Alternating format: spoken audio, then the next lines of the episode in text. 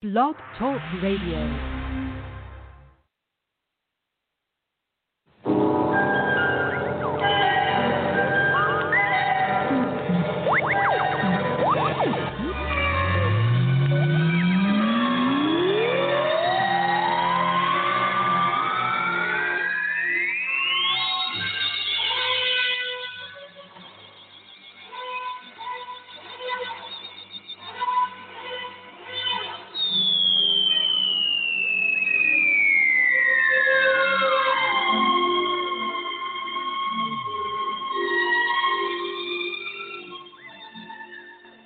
Good morning, everyone, or good evening, or good afternoon, whatever the case may be on this rotating globe, which is rotating into something so extraordinary, so mind boggling. Tonight is going to be a night of questions. Tomorrow night, we're going to have some answers with a lot of images and graphics and maybe even an arrow or two. You know how I love arrows. But tonight we're going to be posing some mega, mega questions.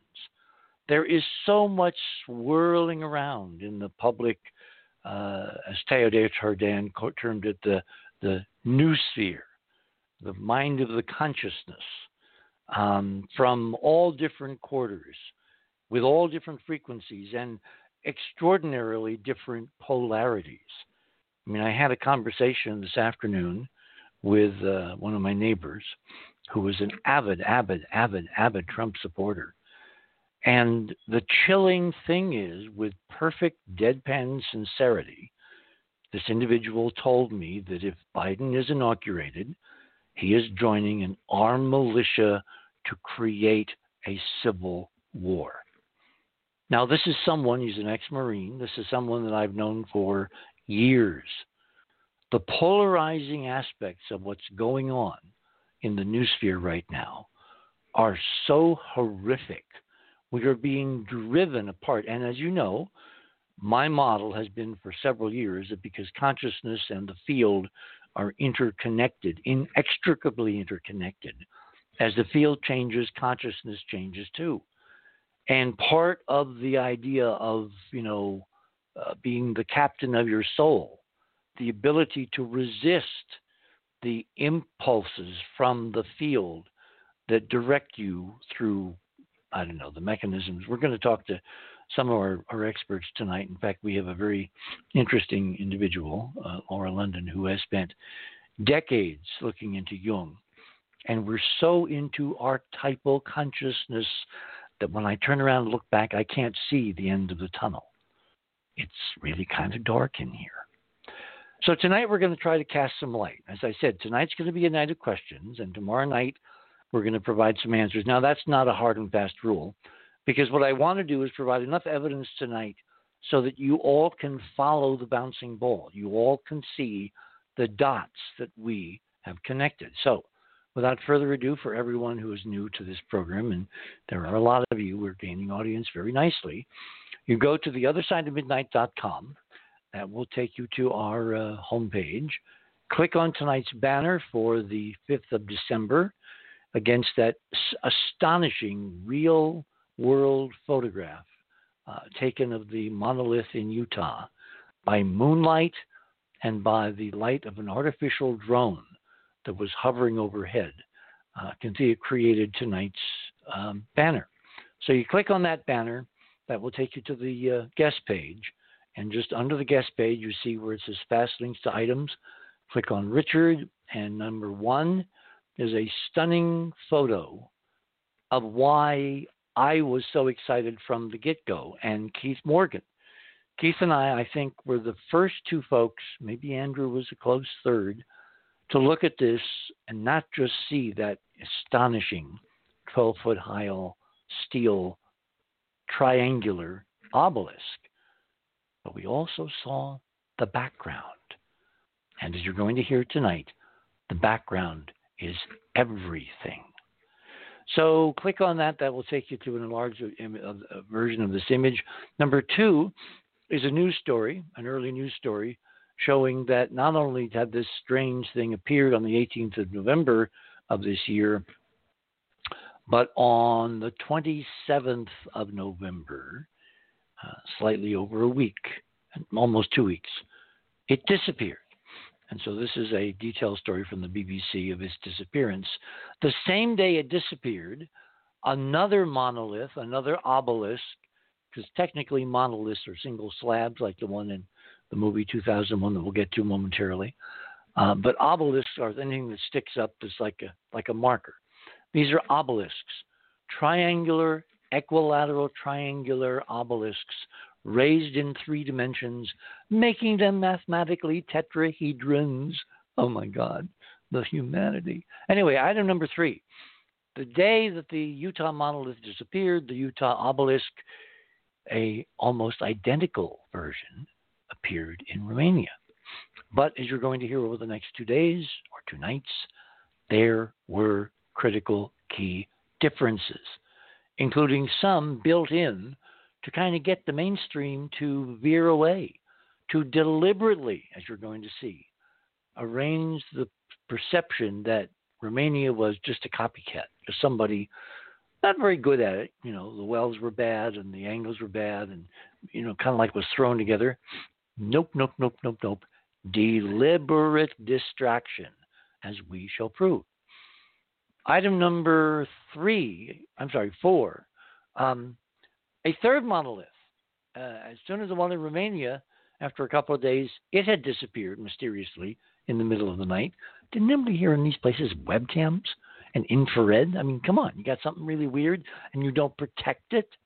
Anyway, the day it disappeared, suddenly in California, thousands of miles away, um, on a on a mountaintop, little mountaintop, uh, in in uh, Northern California, in a place called Atascadero another monolith appeared. And again, your first reaction, mine was still, oh, it's copycat. No. As you get into the substance of the research, as you actually dig in to the science, not listening to people, you know, kind of opening their, you know what's, and just spouting off, you find there is a continuity, a string of numbers that prove that all of these are connected. Item number five, that's a direct link to the Department of Public Safety, the Aero Bureau of the state of Utah, who were flying on the 18th, the, the chopper in which these four guys, the pilot and three biologists, who were on a mission to count bighorn sheep. You know, one one pundit on, on his uh, podcast had some really elegant, stunning metaphorical analyses you know, that it was so fitting in the sense that this thing, this monolith, this obelisk found in Utah, it's designed by whoever did it, is designed to awake humanity. And this guy said, I wish I can remember his name. He said, Isn't it interesting that it's found by four guys whose job it is to count sheep? Which, of course, is the metaphorical equivalent of trying to put yourself to sleep. So, metaphorically, symbolically, archetypally, the guys who are trying to put themselves to sleep find something to awaken themselves and humanity and the entire world, looking like how this has gone viral. It's not bad for 2020 so far. Maybe it will get really, really more interesting. Anyway, um, that's the first uh, setup we're going to cover, which is the the proliferation of monoliths and how we know they are real.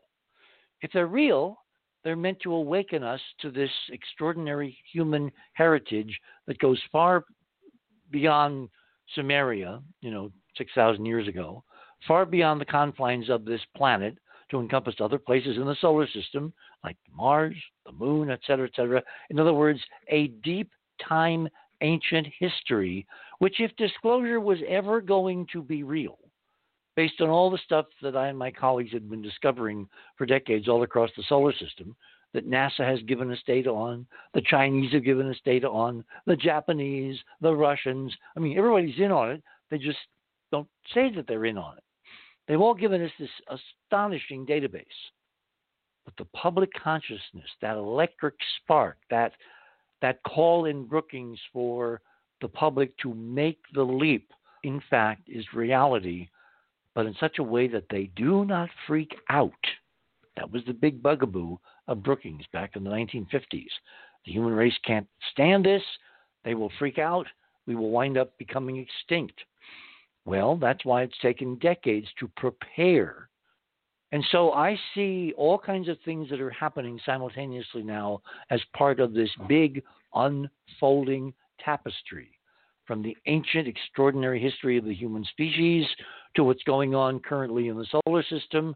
I mean, the Japanese sent Hayabusa back into the atmosphere this morning, and they now have pieces of an asteroid that landed in the Mongolian high deserts retrieved on its way to laboratories in Japan to be then parceled out, something like uh, two or three pounds, I think they collected this time, all over the world by all kinds of independent laboratories while simultaneously, item number six in Radio with Pictures, the Chinese this week sent an unmanned robot to the moon, to a place called uh, Mons Rumker, which is much further west and a little north of the Chang 3 site, and it's on its way home. They picked up four pounds of samples, got into orbit, lowered the orbit, landed, took photographs, uh, ascend an ascent capsule back into orbit. First time in 40 years that a, mission to the moon has returned samples to the Earth. And in the next few hours, they will rendezvous. Unless I think they, I, sorry, I think they already have. They will wait for the right geometry. They've loaded the ascent vehicle from the surface into the, return vehicle in uh, in the mothership in the orbiter, the Chang 5 mothership, and then they'll fire that off into the right trajectory It'll take 112 hours to fall back to Earth. So by next weekend, on a rush, rush, rush, do it yesterday, yesterday, yesterday, the fastest, you know, sample retrieval in the history of robotics, certainly in the history of the Apollo program. The Chinese will have four pounds of samples from this site on the moon, which has never been visited by anybody. And in fact, they kind of, well, they did something very interesting. And we'll talk about that and what that might mean with some imagery that we're going to show tomorrow evening um, that Ron and I have been working on. And so we will segue to that tomorrow. Uh, what you might want to do between now and tomorrow, your copious spare time, is look at number seven. The Chinese began this unmanned expedition to the moon back in 2013 with the first of the uh, Chinese uh, moon goddesses, Chang 3, to land successfully in a place they told us was going to be Sinus Iridum, the Bay of Rainbows. And at the last minute, they completely bollocksed everybody, descended suddenly to a location on the moon in uh, Ocean in Mare Imbrium, you know, called um, not, not too far from the Bay of Rainbows, uh, at 44 North, and wait for it, 19.5 West. My, my, my. And it's only gotten better from there. Um, so we'll get to that the meaning of what the Chinese are up to, what they're bringing home, how it might fulfill a um, scenario that we're going to lay out again with evidence tomorrow night. Number eight, drone footage. While all this is going on, suddenly the most historic, the most amazing, the largest up until recently, uh, the Chinese operational radio telescope in the world the famed Arecibo telescope, a telescope that I visited and, in fact, am proud to say is where I defeated my fear, my almost pathological fear of heights, by literally walking above the bowl, almost 500 feet above the crater floor over which Arecibo was built. Well, the other day, a couple, three days ago, on live drone footage, the whole damn thing collapsed. And so tonight there is no Arecibo to ping radar off asteroids, to listen for intelligence signals, to monitor pulsars, to break the boundaries of science with almost every observation. There now is only one such telescope on the planet, and it happens to be owned by the Chinese, who are making very interesting inroads vis a vis the moon. Hmm. Number nine, where all this comes together, of course, is that most people, when they hear about extraterrestrials, they think of UFOs, unidentified flying objects. And there's been a whole industry assembled with a lot of independent citizen scientists and political, you know, researchers, experts on Capitol Hill, public policy, and all of that to try to get to the bottom of why there has been this systematic, overwhelming, redundant, layered cover up of the reality of the ultra of the of the unidentified flying object phenomenon since at least the 1940s when of course historically we now know from other research it goes back a lot longer than that. Well tonight we have new news. In the midst of what we're going to lay out in the next couple hours is the background for the disclosure process that deals with ships and beings and visits and ancient human history. As part of the model that says that's all one. You can't pull on one thread without it all falling out of Fibber McGee's closet. Suddenly tonight we have some major leaks from the Pentagon, the developing story of affirmations of the tracking, photography, discussion, policy analysis, uh, and the search for more data on an ongoing uh, UFO phenomenon, which apparently is really tagging the U.S. Navy in the 2000s. So, without further ado, my first guest tonight is Steve Bassett. You all know Steve as one of the preeminent researchers and policy analysts in this bizarre aspect of extraterrestrial politics. Um, he is founder and director of the Paradigm Research Group. Without further ado, Stephen, what's going on with the Pentagon? What has happened recently is that uh, a couple of uh, docs, which included photographs, got released. Actually, they said they were leaked. Uh, uh I think uh, the uh, one document, in, for instance, was um, I think classified as unclassified for official use only, which is Intel speak for feel free to leak this doc. So what, what's going on is ever, ever since um, the TTSA really launched its program, I went to the New York Times, and there's been a lot of adjustments and positions going on within the DoD, within the Navy, and other parts of the government. They're moving the chairs around, putting in new carpeting, new pictures on the wall, and uh, passing docs around amongst each other, which have labels like unclassified so they can be conveniently quote unquote leaked. Uh, this is all in preparation for what's coming. Uh, they're trying to get in position and and to get on the right side of the issue because I think disclosure is is happening. But first, we'll have to have hearings. So this is the latest in that. There's been a number of these going back almost eight months now. Um, one of the documents released included a photo of what was called uh, initially called a, a, cube. It's not. It's a uh, balloon, probably. It's not particularly significant. But what I love about it is that it was t- the, the photo was taken by the backseat pilot, the weapons pilot on the F-18.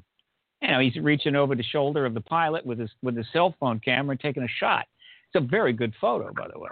Hmm. Excellent photo, uh, which confirms the rumors I've heard that the new I i12 iPhone 12 Pro has got a camera better than what the Navy has. Oh my god! And I think they're going to replace the gun cameras with these uh, these uh, just, iPhone 12 just, Pros just and save apropos, a whole lot of money. Apropos this, and parenthetically, you know, apropos of nothing. You know how long it took for NASA in Mission Control in, in Houston to go from big CRT monitors to flat screens and laptops? Decades, decades the supposedly preeminent engineering outfit in the world, and it took them decades to go where consumers could have gone to Best Buy and gotten a good deal even then. So I encourage people to find this photo. Uh, you can find it on a new site called iBrief, which, a debrief rather, the debrief. Very significant new site. Uh, MJ Banias is one of the people involved, uh, and Micah Hanks is there. They're doing great stuff. This is going to be an important site. and I'm going to be promoting it very soon.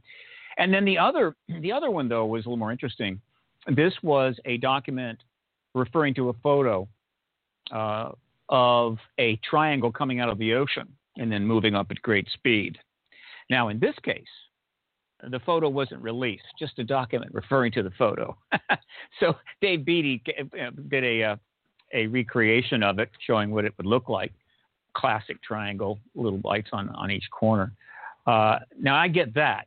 You see, it's okay to release a photo that shows what is probably a, a, a balloon of some kind. It's not cool to release a photo. Well, that wait, wait, shows wait, wait, wait, triangle. wait, wait. Let's, let's not blow this off too too easily, because again, this balloon seems to be a cube, and the cube is crucial in the physics because no, a it's cube not a cube. Is No, it's not a cube.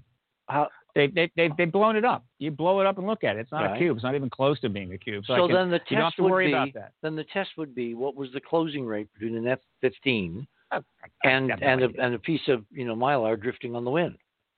Uh, again, I, what it is, I don't know, but a cube, it's not, and it's not impressive.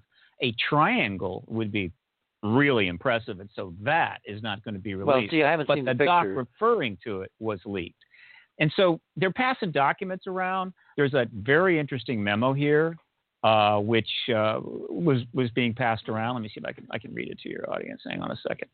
This is this is what I mean by the guys are sh- shuffling things out and, and, and getting a little more open and allowing things to be leaked because the Navy is pretty much committed to be in the forefront of the disclosure process when uh, the hearings come, which is fine, good for them. Anyway, this is a, a, memo from well, you know it goes Rob- back to John Paul Jones, right? Well, the Navy is the, uh, cool. the what Navy is constitutional.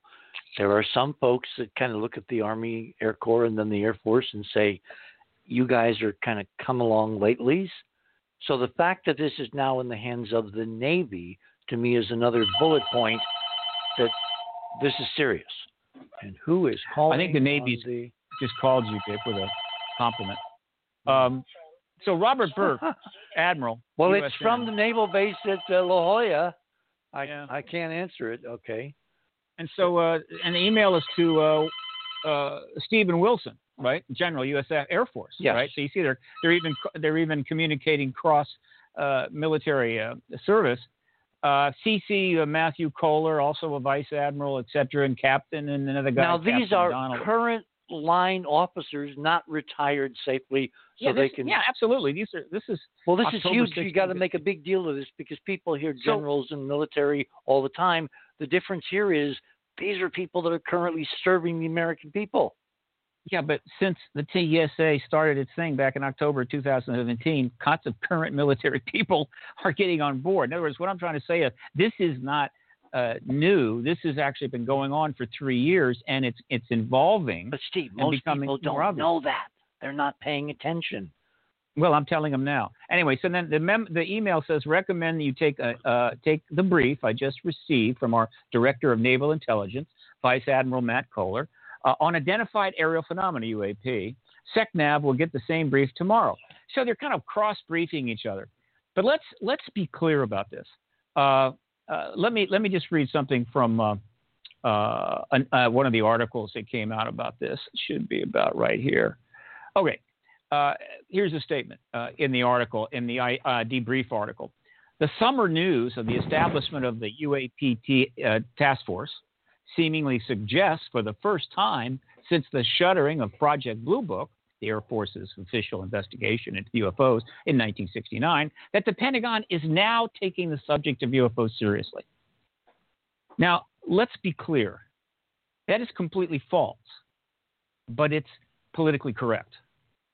The Pentagon and the DoD have been taking the matter of uh, extraterrestrial uh, aircraft in our in our airspace incredibly seriously every minute of the day since 1947 Yeah, yeah.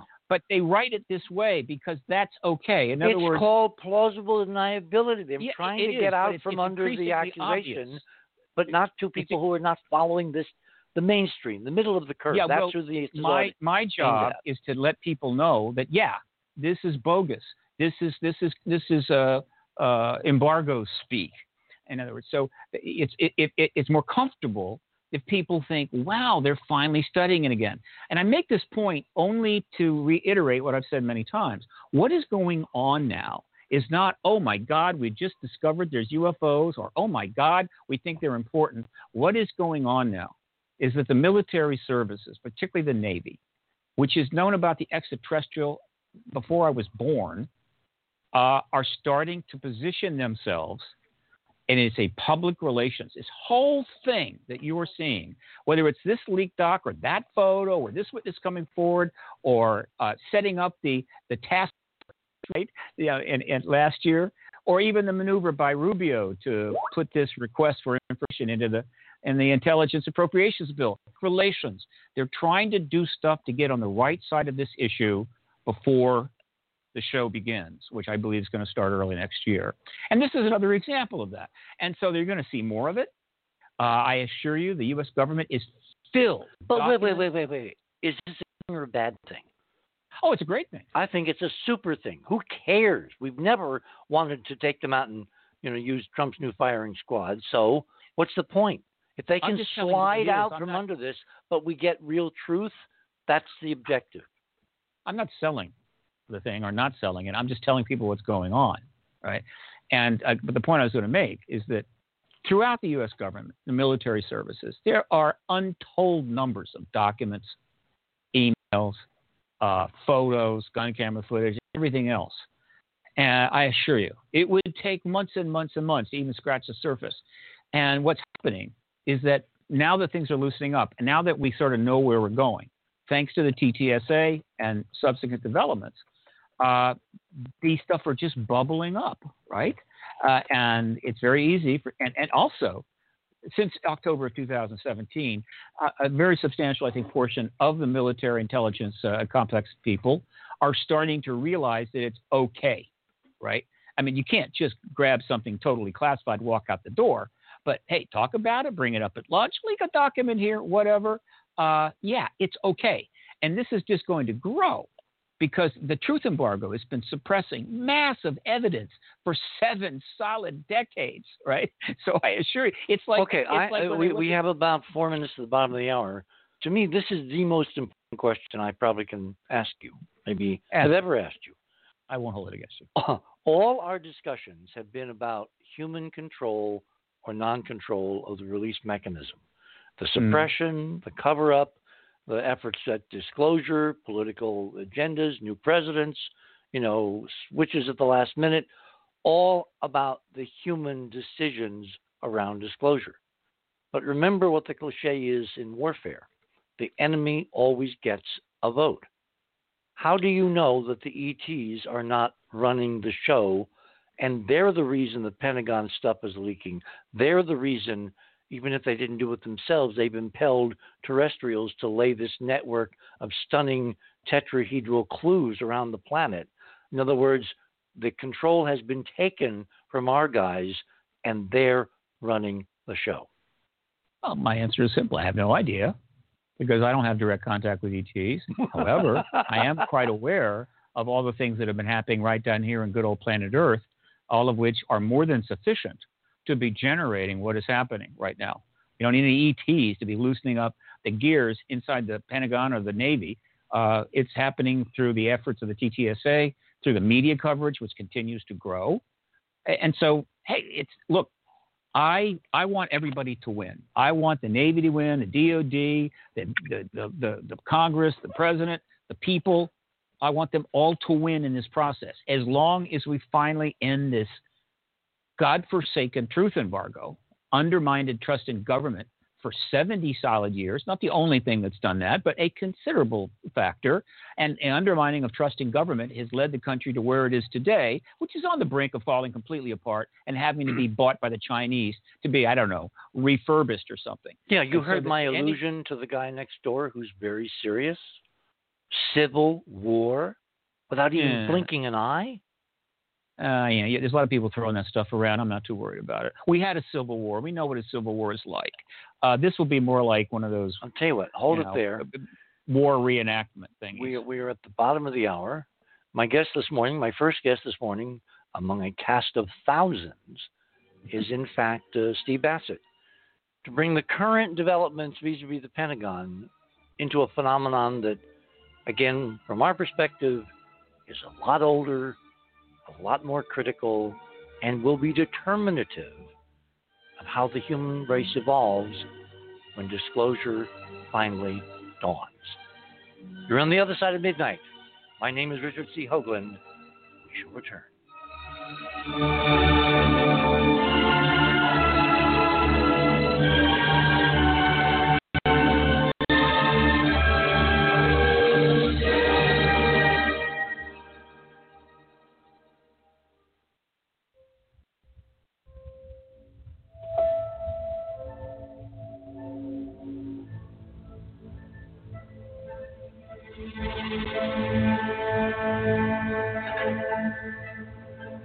Side of the news is a current and dynamic companion to augment the discussions from the other side of midnight.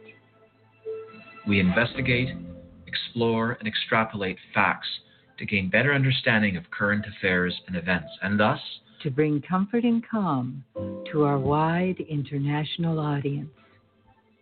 It's a spontaneous commentary based on well verified references vetted through vigilance and discernment. Our Our desire, desire is to awaken your imagination. Imagination with questions.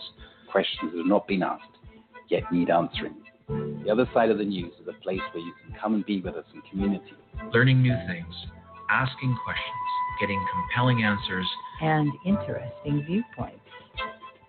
It's about curiosity, We present thought provoking questions to incite your mind, propelling you to see the world in another way, propelling you to see the world in another way. with clear insights and fresh perspectives on global events. Tune in for a balanced view. Of the other side of the news.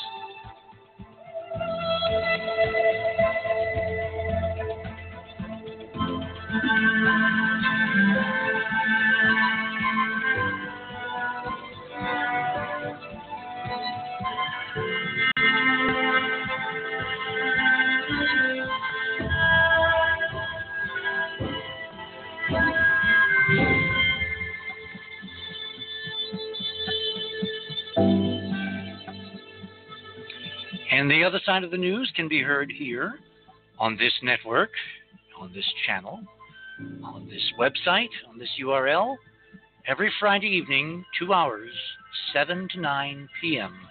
Pacific time. I warn you, you'll miss it at your own peril.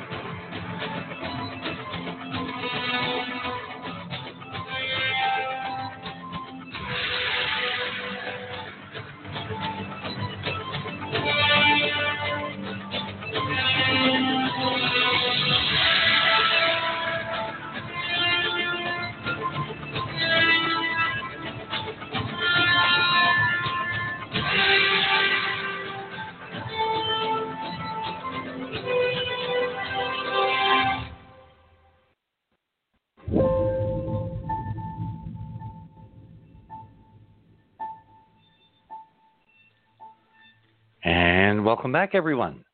On this Saturday night, December 5th of 2020, which has been really uh, annus horribilis so far, and yet there's something that's kind of emerging all around us, and the depths of which it's interconnected to the stuff that's going on is frankly quite dazzling. Before we move into the area of Utah and monoliths and obelisks and messages, does anyone, and we have a cast of thousands, we've got Steven still with us, uh, we've got uh, Keith Morgan and Andrew Curry and Robert Harrison, Cynthia, Laura London. We may be joined by Tim Snyder. All of these folks' bios are on the uh, bottom of the guest page, so I'm not going to bore you with giving what you already know because they've been on the show many times. But I want to get to the what is uh, what does everyone besides me think is going on with the simultaneity of the terrestrial side of this and suddenly the one institution that Americans still seem to have some confidence in, the military, Pentagon, suddenly you get an exquisitely timed set of leaks that continue to build the story. Someone's rattling their mic. Who wants who wants to respond? Don't be polite. Come on, come on. Well, I'll talk. Super, Ron. Uh, uh, I have to say that I tend to agree with you to an extent that the um, folks that aren't from here are having a um, a driving force in this because we have had so many false flags, so many false starts, um, and you definitely get the impression that there are windows that open up periodically for all sorts of complicated reasons that we probably that probably includes details that we don't even know about. And uh, they come and they go. You know the, you can feel a tension. It might happen now it might happen Well, you know my tomorrow. my prejudice, which is when it's steamboat time, you steam. But the physics is now forming a Right. backdrop. Like you can only surf when surf is up. Now there's this window, and it's a big window. and everything is happening at once to try to to affect and take advantage of the hyperdimensional torsion field, you know, acceleration and amplification going on in this window, as Rick Levine and Laura and I discussed last week. So I don't think this Yeah. is an accident that it's all hitting No. the rotating kitchen appliance now. Yeah, but as you said, the enemy always gets a vote. Yep. And uh, there are those that don't want this to happen, and that gets into that gets into politics in a generic sense because politicians do not like things upsetting their apple cart. They're very happy with their apple cart. Do you remember what happened when the Berlin Wall fell down and George Bush, uh, the first, was president, and press guys were all over the Oval Office, you know, sticking microphones in his face, you know, and they said metaphorically, "Why aren't you jumping up and down?" And he looked into the camera and he said, "Stability. We must have stability. Governments, whether they're tyrannical or democratic or whatever, they desperately avoid, if at all costs, instability, and this has the potential." For huge instability, particularly if we're not driving. I would uh, I would suggest that not ending the truth embargo, continuing this lie in the face of worldwide evidence amassing at a tremendous pace, that is more likely to destabilize than a a relatively rolled out uh, uh, disclosure process. So I take the opposite view on that. Well, I don't think it's an either or. I think you can have both. It's in how you roll it out. And something you said on on Saturday, Stephen, has stuck with me. You know, when we Mm. were having the after party, and you said that you see evidence in the way this is being rolled out of a positive, open system future where this is a plus, even though it's been kind of couched in, you know, awareness of threats and all that. It really, the bottom line is there's a lot of anticipation that things will change for the better. Certainly, uh, the look. What's going on now is kind of what was going on in a different way when 2001: Space Odyssey came out. People were enthralled. It, it was the first film to truly give a sense of what it would like to have first contact, which is what that movie was. 2001: Space Odyssey was a, a movie in which the presence of, of non-human, the, the, the existence of non-human intelligence was confirmed the moment they found the monolith on the moon. Now, it didn't go so far as to confirm extraterrestrial intelligence engaging the Earth, which was happening at the same time. Now we're up. Yeah, but wait, wait, wait, wait, wait, wait, wait. Remember, I know Arthur a bit. The core of 2001, funny you should bring it up. We're going to talk about it extensively a little, in a little few minutes.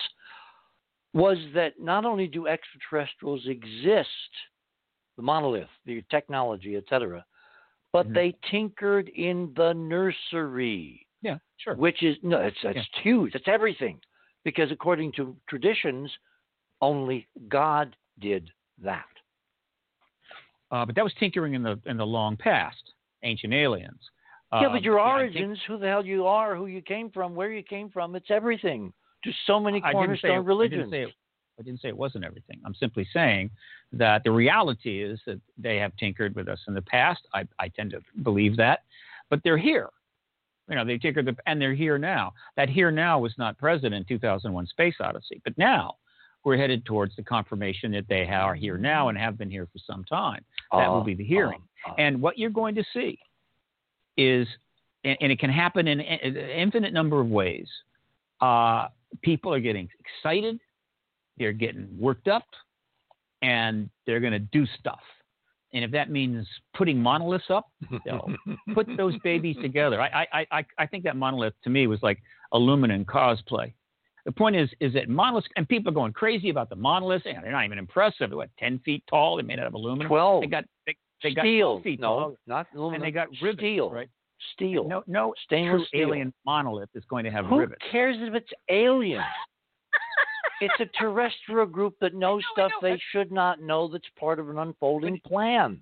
but it reflects the level of anticipation and excitement that humans are starting to feel, in spite of the fact that they've just gone through one of the worst years in the history of the planet. Right, everybody's depressed. They're getting excited about that, and so that's the that's the perfect dichotomy. All right, so you, Mhm. you're getting day after day after day of how many people just got COVID, how many people in the hospital, how many people are dying, when is the vaccine coming? It just goes on and on and on, unless you don't watch the news at all.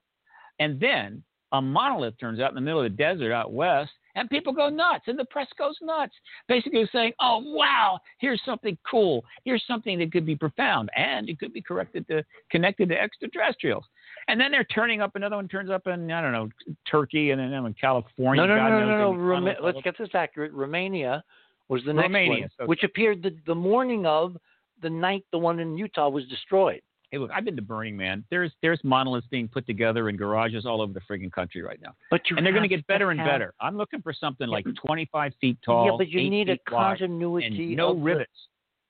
What? Why don't you like rivets?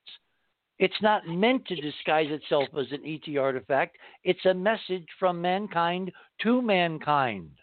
Anyway, Uh, perfect Richard, segue. You don't like rivets either. Perfect segue. I'm, I, I find the rivets on on the one in Utah were 14 per side, which is of Look- course the double spin of a double tetrahedron. Andrew, Yeah. tell us why, and you got to get close to that mic. Tell us why we, you, me, and Keith, have become absolutely enamored with the context, the placement, the location of the obelisk in Utah.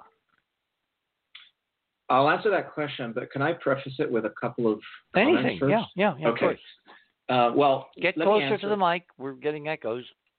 Okay, is that better now? No, Can you hear me? you're obviously Oh. on your computer mic. No, I've It's- got my I've got my headset on. Um, It's not working. That's what it's telling me. hmm. Hang on Turn a the sec. sound. Is that a little better now? It's good enough for folk music. Go ahead. okay. Uh, well, the Utah pillar monolith. I, I, I say it more Obelisk. like I like obelisk. obelisk. Obelisk. I mean, it's sitting in the middle of a bunch of faces staring at it. Yes. On all mean, those I- canyon walls. Yeah. And this is so reminiscent of the kind of things that we've been studying on Mars, uh, in Gale Crater specifically. And this is not projection. And this is not the old man in the, the old man face in the hills. These are very, very designed elements that we've seen over and over again. And I mean, I'm not denying that we, we can see this idea of pareidolia in nature, or we can project our inner feelings onto things. I get that. That's real. It's it's obvious. But when you get repeated imagery over and over and over again, balanced, perfect symmetry, facial expressions. I mean, there, there's. I, look, Richard, if I really broke this stuff down just on that one wall, I could spend the next six hours, you know, well, entertaining your audience at least on one level, but definitely. Well, we're going to do a lot of that tomorrow night. You know, tonight, Yeah, tonight for questions, because what has mm-hmm. been very disappointing to me, even though obviously this is a worldwide network, and I will demonstrate that tonight. I'll prove to you that this is not just a bunch of random artists or paid off kids that had nothing better to do, you know, and spend a couple of days building a steel, you know, 3D tetrahedron. This is part of a cohesive, symbolic, unfolding plan with crucial geometric elements that harken back millions of years to Yeah. what we're seeing Well- on the planet Mars. Well, Richard, so one of the things you said off the top of the show is you said that the the gentlemen who were, uh, I believe, doing a count on uh, great horned sheep or, or rams, and you said, well, sheep represent sleeping, and I'm gonna um, take a slightly different look at that. You know, Aries is um, the astrological sign for Mars, right? I mean, and and Aries is represented by the ram. Mm-hmm. I mean, it, that, that could just be totally. As Well, all you're doing is saying the earlier mythos really supersedes the general public. And I was, again, this was a general public commentator, and his association with sheep was sleep. And I think the idea of sleep awakening, sleep awakening. Oh, definitely cycles with Mars, definitely, because Yeah. it's also Mars is also associated with Scorpio, right, which is the fall Yeah. sign. But I like the idea of associating with spring, and that's symbolic of new beginnings, birth, and, and initiation, right? I mean, I think we're on the Mm. verge, and and that's where I want to. Which, of course, now- puts this right in Stephen's time frame. Because he's saying, and all the politics, the smart stuff would believe, that if Biden wants to really change the conversation and show how we're united, having hearings early in next spring is just the right time frame. allowing Well, hearings. Yeah, well, we got to wait um, till isn't it January something twenty before we find out what really happens in that area. But let's not go there right now, Richard. Um, whoever it is is is going to hopefully do the right thing. Um, but listen, one of the things I wanted to say was you guys are talking about you know a window that's opening. Richard, you and I, and, and many times on the show in the past, we've talked about this idea of a rising tide in the physics. I'm going to suggest that not only is it an opening of a window, but things have taken root. There has been, and again, this is my gut level feeling that not only is it a window, Richard, or a door and, and an opportunity, but literally, whatever the changes that are happening at a deeper level are literally so burdened with potential. I mean, beyond potentiality, it is like absolutely on the verge of a tidal wave. You know, there's a beautiful image. Well, it's not beautiful, but there's that. Um, you remember, remember how, how, how, how a tsunami works?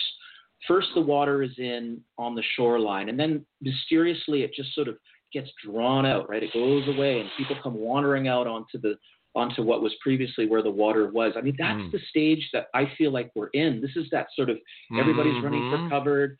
We all have different concepts, including top level virologists and doctors on this planet. I, I- again, I won't go there about what the COVID's all about, but that tide, that water has been sucked out there, and what's coming back in is going to change everything. This is what I truly, truly feel. I Well, don't just- remember, remember, Andrew, my model for months and months and months, backed up by people like Chandra, are that this pandemic, this COVID 19, a designer virus designed to attack species with very specific and a wide ranging set of long term issues, fundamentally has been wafted to us by our enemies. No one on Earth, the breakaways off planet. And the Chinese, which were the first place this appeared, could well, in fact, be victims covering up their mendacity, saving face, et cetera, et cetera, because they have become on the planet the new Nazis to supplant what happened before World War II and the breakaways at that time. Mm. So the meta picture of who's what and who's wearing what hat. And again, tomorrow night we have some answers, provisional answers to some of these questions. Tonight I want to raise the questions. Who gave us this pandemic simultaneously with disclosure at every different level? I mean, remember in the spring when everybody's focused on the this disease, suddenly the Pentagon authenticates, you know, what the uh, To the Stars Academy and the New York Times stuff have been talking about, and the videos posted. They came out like a total non sequitur. Oh, this is real. Well, uh, Richard, again, that's because they know what's coming. Look, look, we know there is technology for, and I don't mean to take all the oxygen. No, no, no, so you're not. No, no, yeah. no. We have plenty of time. Well, we know there, that there's, if you want to call it technology for seeing the future, that's astrology, uh, depending on the particular form you follow. I mean, Laura knows that. She, she's, she has friends that study this, and she's interviewed them and, and presented them to the show, and they've been fabulous. So, depending on what you're, you know, what Richard, Richard, you and I talked about um, Ronald Reagan, Nancy Reagan, and what she did. So we know that, you know, throughout time, um, the elites have used some kind of technology to see the future. So what, whether it's an astrological concept or something more interesting than that, and, and I had a very interesting conversation with Robert Morningstar about that, but that's a totally different idea. Um, that no, seriously, that they may have a way of seeing shadows of things to come. I, I know I'm going way out there. No, no, no, no, no. Because I remember a vivid dinner here in Albuquerque with Robin and me and uh, Whitley Strieber, Uh-huh. and we were both talking at dinner. I wish we'd recorded these things. Um, how we both in our in our earlier careers had had extraordinary visitors to the middle of nowhere at levels of government that should not have happened. And I said to him, you know, in public for the first time that night, because I'd shared this idea with, with Robin a lot, I said, Whitley, what if they have a time machine and they mm. know who is going to be catalytic and those are the people they focus on either to assist them, to prep them for what's going to happen someday, or to get rid of them, you know, like going back and killing your own grandpa. So, I mean, Whitley looked at me and he says, I've had the same thought. Because he had the same kind of out of the box early, early visitations. I mean, why, when I was just this not drive behind the ears curator in this little dinky, you know, town in New England, Springfield, in this museum, why did I get an in-person visit for two days from the deputy administrator of the National Aeronautics and Space Administration, who, among other things, helped me push my 57 Chevy out of a snowdrift? and this kept happening. Yeah. You know, Stephen Dole, who was the guy at Rand who wrote and did the whole study on habitable planets for man, suddenly winds up visiting me in my museum in Dinky Springfield, Richard, three there is thousand some- miles away. Yeah, there's something coming that it, it's already here. It's already here. They know it. People's minds and their hearts are are congealing together in this extraordinary When it's steamboat time, use It is. And and this is what I wanted to ask um, Stephen. Stephen, I want to ask you, and I've I, by, by the way, thank you so much for all your work. And I've heard you interviewed many times, and you're great. So I really appreciate that. You're Um, my new best friend. well, listen, I heard you interviewed on um, on well, actually, a good good Canadian boy, uh, Dave Scott, who has who runs a show up in the interior here in my province of British Columbia, and he almost got close to a question to ask you. What would you want to? I don't know if he quite asked you, but I was thinking it at the time, and I think I was even trying to get him to ask you that question because he often like reads, you know, listeners' questions. But when this starts to happen, when we finally have this revelation, like for real in the public, what kind of role do you see yourself playing? Because we've we've discussed this among our group of what we're going to have to do and how we're going to have to provide, literally, like Richard and everybody here, services to explain what people are going to start to see because they're going to be completely befuddled, just like Richard was referring to the Brookings Institute. So for you, what do you see your role being? let's not cast it in what my role will be. Let's cast it in what the role will be of the citizenry, the populist role. So, as we move forward to disclosure, not surprisingly, uh, the final months and weeks and months of the truth embargo are going to be dominated by uh, organizations like the TTSA, which is filled with military intel professionals, the military witnesses, members of Congress, and so forth, high end uh, and they will dominate the stage and only lead to the announcement by the president. Now we're in the post disclosure world. Now, at that point, once that has happened, which is where this is going, uh, what will, what, where will the citizen science researcher activists come in? Leading up to disclosure, I understand why they're not reaching out to us. Uh, I'm not getting any calls from the from the intelligence committee, and and uh, uh, uh, I don't think many of my colleagues are. Uh, it has to kind of focus there. In other words, to do this, that's where it has to be.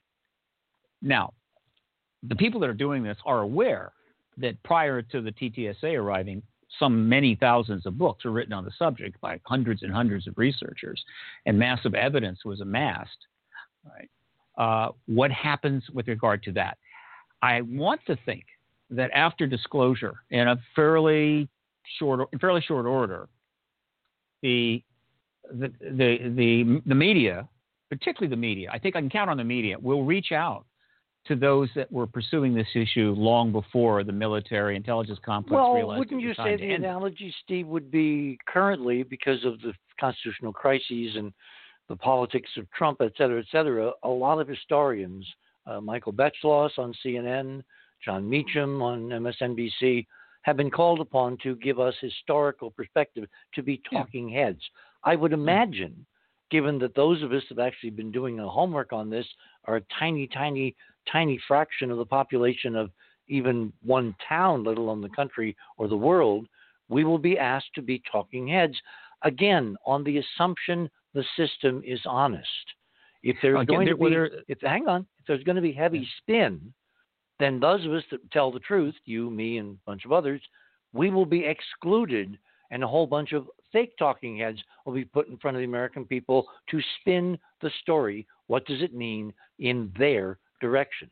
Worst There'll case scenario. lot of there'll be a lot of people with a lot of perspectives. I think the media is going to reach out to the the, the citizen science research uh, uh, people, including the, the contactees, because that's a whole realm of stories. and they want stories, they want ratings, Yeah. they want Content. to write up. So I'm not I'm not worried about them.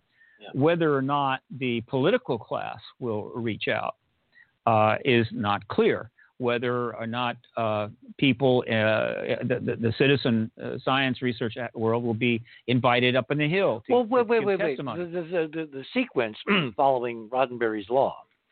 You and me and folks like us, best of all possible worlds, are called upon by networks like my old alma mater, CBS, to come back and fill in. We can do it now, remote control from anywhere on the planet. Don't even have to physically get on a plane to New York. I mean, that's one of the good news of the pandemic. We're going to save a lot in making us available electronically. The point is, if we're not called, if the B team is brought in to basically sell a propaganda line, our alternative is, of course, the internet. And that ultimately will wind up making its way back to network television, the mainstream, where most people who haven't followed this ever are going to be getting their news.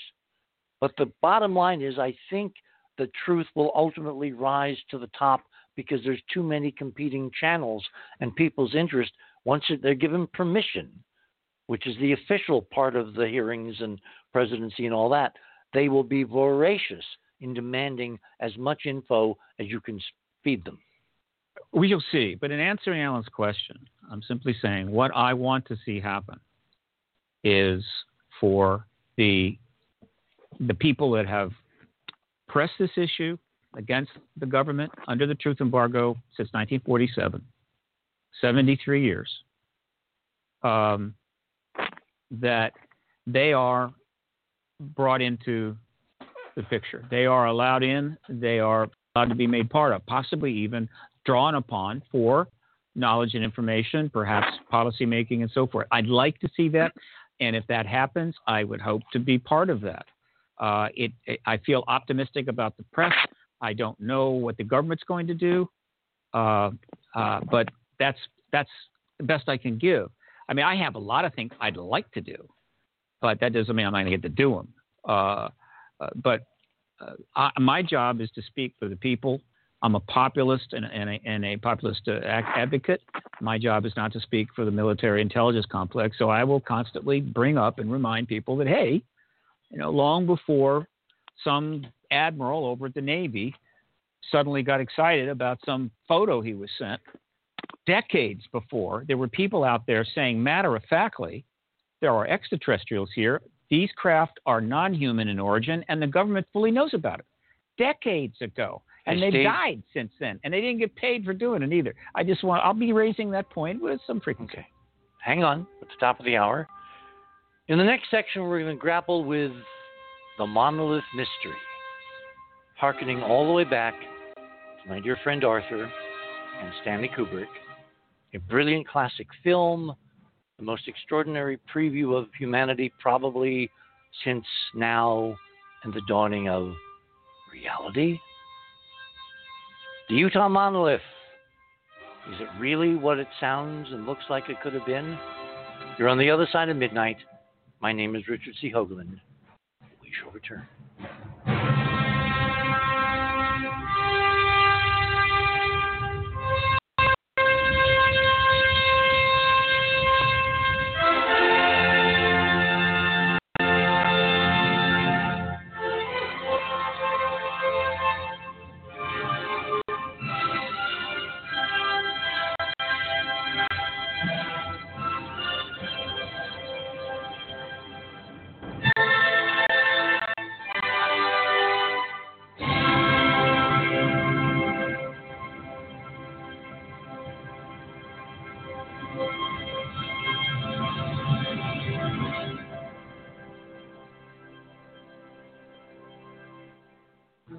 Richard C. Hoagland here.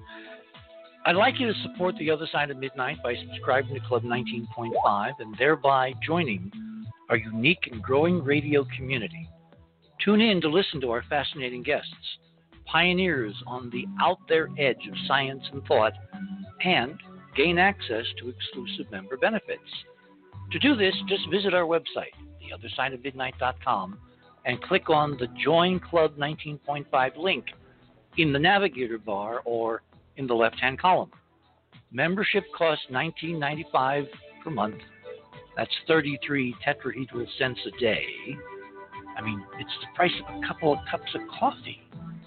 As a Club 19.5 member, you'll gain access to this show and literally hundreds of previous shows on hundreds of different topics going back to 2015 that we have done. Our archive shows have the commercials removed, and you'll be able to download the MP3 files directly from the 19 Point archives if you prefer.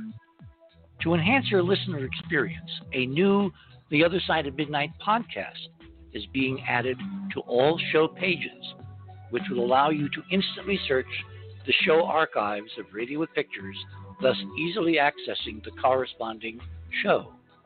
Plus, you can just as quickly access the entire podcast list when you're on the go. I want to personally thank all our Club 19.5 members because without your continuing support, this show would literally not be on the air. Please continue supporting the broadcast to provide you with the most interesting conversation available, talk radio at the cutting edge of science and thought, and if you like what you hear on the other side of midnight, tell your friends and continue growing the show by having them subscribe to Club 19.5 as well, because we need all of you. And when I say we need you, you're the reason we're doing all this. Hoagland, over and out.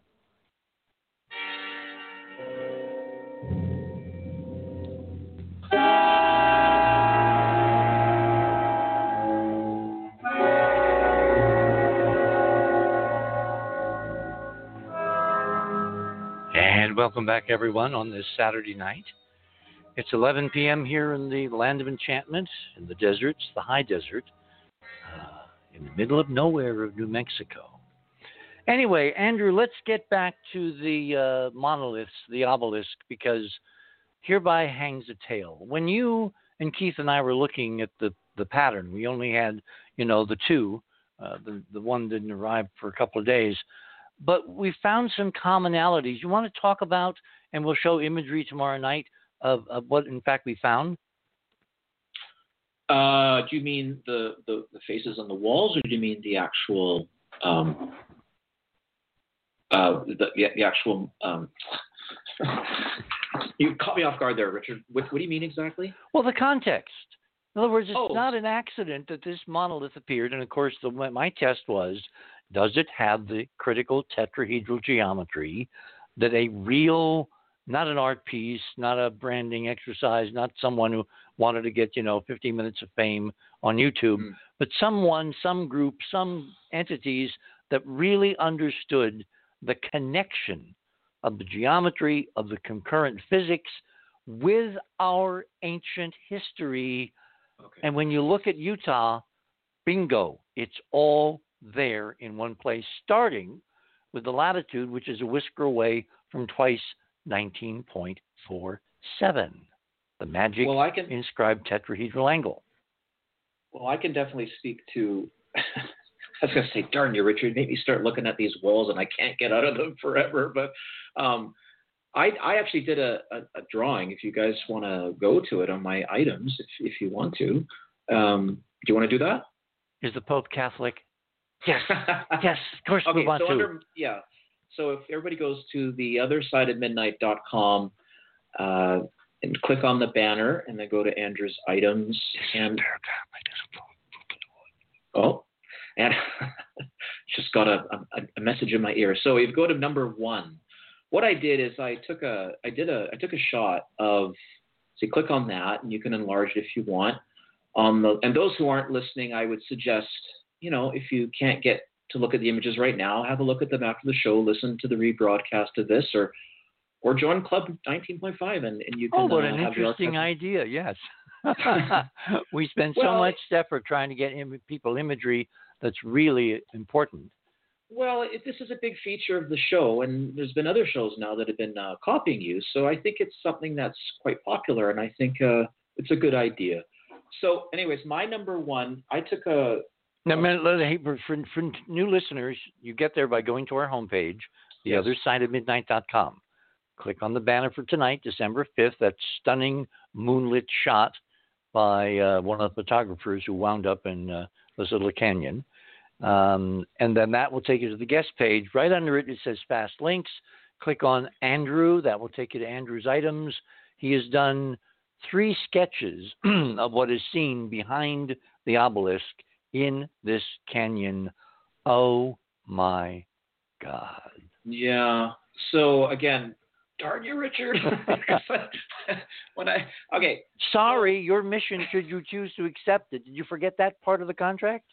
You know, I can see the elegance in the line, even when I haven't studied it really closely. Again, for everybody out there who hasn't heard us in the past and the sort of imaging crew that's here with with more folks, uh, we've looked at extensive imagery from Gale Crater on Mars and we see this kind of thing. We believe we see this this kind of thing on Mars. These incredibly beautifully designed mesas on Mars that are just apparently just natural. But I've never seen nature work the way the way that it has on Mars. That's for sure. With tetrahedral buildings and and you know smashed uh, sculptures and just and, and there's repeated faces, yes. starting with the amalgam of the face on Mars itself at Cydonia, which I laid out in '92 at the UN, is a compilation of a hominid sign, you know, maybe Homo erectus, and a feline sign, looking like some kind of cave lion, a pussycat yeah. hominid fusion. And then we've seen countless times the same kind of both an isolation, that duality on Mars, and then in in in uh, association, you know, hominid feline, hominid feline, and other species. The the Martian artists did this incredible amalgam of juxtaposing yeah. using features of one face or one sculpture as part of another face, another sculpture, yeah. a bewilderingly complex, highly sophisticated, three dimensional appreciation of art.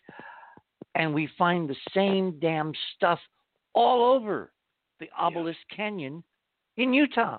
It should not yeah. be. It should not be a twice 19.5, and I can get carried away. So continue, please.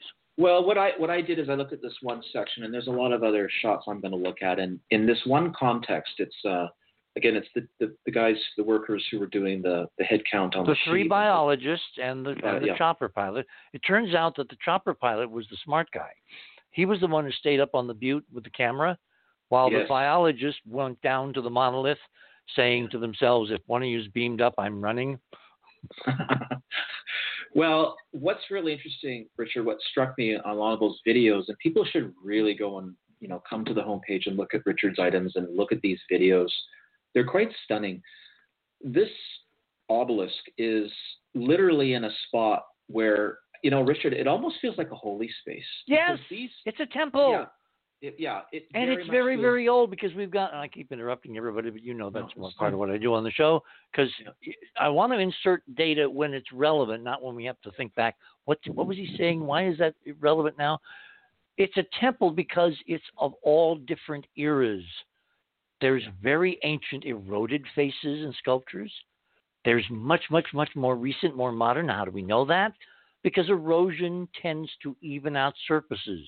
When you have high frequency detail, like in a couple of those protruding statues up on the wall, on, on, on the northwestern wall, they have to be almost done yesterday because erosion would have eliminated all the fine scale features. And erosion doesn't do that. It doesn't selectively say, okay, I'm going to erode you, but you over here, you're you're you're you're, you're safe. You know, in a desert rainstorm vorticity situation with, you know, when when the desert rains, it really, really, really, really rains. It's a what we used to call a gully washer. So there are no protected surfaces. So Right. things should generally erode at the same rate, depending upon resistant materials. So you can't have two different rates in the same strata because it's the same stuff, the same rock, the same sandstone or granite or whatever. So no, the, with all kinds of objective tests that we're going to have someone hopefully going to this place in the next couple three weeks, we will have on-site scientific data to document the visual qualitative impression that both Keith and Andrew and I share that this is a so sacred holy space, a temple with an immense history of successive symbolic communicative sculptures, friezes, and pictographs. Yeah, well, you just said it all. okay, uh, I'm I'm glad you all guys came for the show. I, we, we'll went out. Yeah. Good night, Gracie. well, Richard, one of the things that you said right off the bat is you said how these forms seem to extend or integrate or become part of yet another form Yes. or a larger form. We see this kind of thing in uh, Indian, like in India, the Hindu temples, where you'll get like, for instance, uh, a carving of an elephant. Well, Ron could probably speak to this better than I can. I, we probably see this in Mesoamerican art, but I know I've seen this in the Yeah. Indian art in India. So it looked like an elephant from one from from one like if you just focus on the elephant part, but there's an immediate oh, it's also uh you know a gazelle or or maybe not a gazelle, but or a person bending over to pick up water or something. I'm I'm making that up, but I've seen this before, and I know um, Keith Laney um, calls it nested art. He calls it nested art. I call it Hmm. more like Oh my I God! more- I was yeah. making up a file the other night, and I thought, what am I going to call this? And I literally wrote nested art, yeah. having never Well, it- heard Laney say that. Wow. Well, it, it definitely looks, and I tried to capture that here. Again, people should need to go and look at the images themselves. Um, and, and when you look very close, look, I'm an artist. I draw every day. I specifically do storyboarding um, for film and television, and I'm constantly drawing faces. I mean, I see subtleties. I have to create them. I know where the shadow on the bottom of an eyelid, or you know, the bottom of an eye rim goes. It, it, there's a certain spot that every human being has, even animals and you, you you just see it and the artist knows when they can pick up on that cynthia knows what i'm talking about. You have to pick up on that that downward light hit because it hits the bottom of your of your you know just the rim of the below your eye and it's very moist in there and you always get this beautiful white highlight. I see that over and over and over again. In for instance in my drawing you'll see the eyes of what i think are faces all facing this obel- obelisk they're literally looking into this center point. I think that this Exactly. was- They're all facing where this thing Yes. was built. I think a long, long time ago. I know what you're going to say. You're mm. right. Okay, you say it. You say it. no, no, you go. You're going to say it more eloquently That me. the obelisk is merely a modern replacement for the ancient statue, which was the veneration center point, the focal point of all the faces looking down from the walls of this canyon at the same location on the floor. And Rob and and uh, Richard to the left, and I don't have it in this image, are at least two big chunks of stone, and they literally look. I mean, you could say, "Oh no, those are just boulders that fell off the edge." You know, there was an earthquake at one. No, no, no, no, no. No, no. Ron would know this. Like, th- there's two big pieces to the side that are lying there, or it may have just been taken out of there. But I have the same feeling that this is a spot where something was venerated. Something was definitely Well, venerated. given No. we have a cadre, a certain elite cadre that's secretly been, you know, absconding with all this stuff for decades and decades and decades, secreting it around in some private warehouse, you know, like Warehouse 13, or you know, private rooms that are opened up with electronic locks, so super mm. billionaires go and sit and look at something that's clearly extraterrestrial, that's an artifact left here, and only they know that they're looking and where it. I mean, all of the ego involved and you look at this, this was a public space of veneration, and it's extended over, I'm, I'm sure, not if not hundreds of thousands, maybe even longer. Oh yeah, yeah, yeah. And and again, this idea of the art, you know, you'll see one face, and that could be like literally the top of one head of this of these sculptures Mm, could be could be the nose of a larger sculpture. exactly. And I try to capture that. I also think I see a cat here, Richard, like which from a different angle, and we're going to probably pick up on this tomorrow, could be something completely different from a slightly different angle. You know what this art reminds me of? It reminds me of uh, like Picasso's cubism, literally trying to see an object, all of its surfaces simultaneously. Well, what I'm seeing in this, I'm calling it Martian art, um, Richard, because that's where It is you know, Martian art. yeah. Yeah. There is a multidimensionality to it. They are wanting us to see literally everything at once, which with most human capabilities, that's totally impossible. Now, Well, see, now this is so cool because you know I'm kind of like uh, what's the word I'm looking for? I'm an anomaly. I'm a science guy who also has a well-developed uh, right brain, so I intuit things. I see patterns. I connect dots, and then I use my left side of the brain to go and confirm metonymically, scientifically, that the pattern that I'm seeing is not just projection, but in fact is really there. That's where the numbers come in. Right. If you're living in a culture Hmm. where 99.99% of people don't know science, and if you're an artist, your opinion isn't worth anything because you're just an artist. in other words, the symbology, the message, the communication, the McLuhan, the medium is Mm. the message, is completely falling through the cracks. Whereas my evidence, empirically, thousands of people, after they figured out where this thing was in Utah, you know, went and visited. Nobody except us has looked at the context and said, Holy bleepers, Batman, look at the damn walls. I'd Well, say no report said that. Hmm. Yeah, but they're all YouTube videos. I- they're all posted. You can't censor in the in the era of the internet. Nobody's And most that. of them, and- and most of them brought beer and smoked pot. So what? I'm sure that an, I'm because I am sure that a number of people uh, said, "Wow, look at all the stuff on the walls," and I'll bet it. I lines up with guarantee you this," nobody But that has. wasn't Nobody, what they wanted nobody- to write. Nobody, nobody, nobody, nobody. Because people Oh, these I'd days have no inhibitions. They write about everything. They write about what happened when they, you know, what they had for lunch. They write about when they visit the John. Come on. Not if it's a narrative. See, you're presenting it as a narrative. You're saying this stuff is happening for a reason. It's happening at a time, and I'm telling you that a lot of people did notice that. Maybe not till they got there. It's not that easy to Where see. is it written? Send me a link. I've been looking. Andrew, am I nuts? I haven't seen. I've been haunting even Romanian Go look at the High media. Times web page or something. They might have something. It's not They in the might. news. I thought you had data. So you're assuming that somebody besides us has noticed. From being in from being in similar similar situations to that many many times and a basic knowledge of human nature, I'm saying yes. A lot of people Ron, came out Ron, there to have a Ron, good time. They didn't come out there to look at a metal pole. No, they came out to see the symbolic mystery of the metal pole and why it had appeared Yes. in that little piece of desert, and they missed the whole point. Well, I'm making a point here is uh, if you go to holy sites and you're at all sensitive or at least calm, uh, then you can kind of feel it. You know, at the very least. I mean, some people it rea- uh, react profoundly, but whether it's a whether it's a well consecrated church, whether it's a uh, whether it's Stonehenge or an Indian tuck away like that, then when you're there, you can feel it. Yeah, And I remember when I when I first met when I many decades ago I first met the Russian poet back when commies were really bad, bad, bad, bad. You don't want to talk to communists. You want to know that anybody knew you, knew a communist, etc. Yevtushenko, the great Russian poet, a communist, came over and was wined and dined and escorted around Cape Canaveral. I was incredibly lucky to be there and to get a chance to meet him. And he spoke pretty good English, and I spoke no Russian. So I said to him, you know, in a blush of enthusiasm, I said, um, you know, uh, comrade, I said, this thing, uh, pointing to the vertical assembly building where they build the upper stages of the Saturn V, I said, it's a temple. It's a temple humanity's built to what's out there and what we need to know.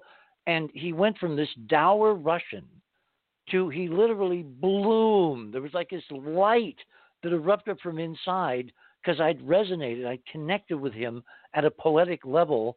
We have built our own temples to our past. We just don't know it yet. Good line.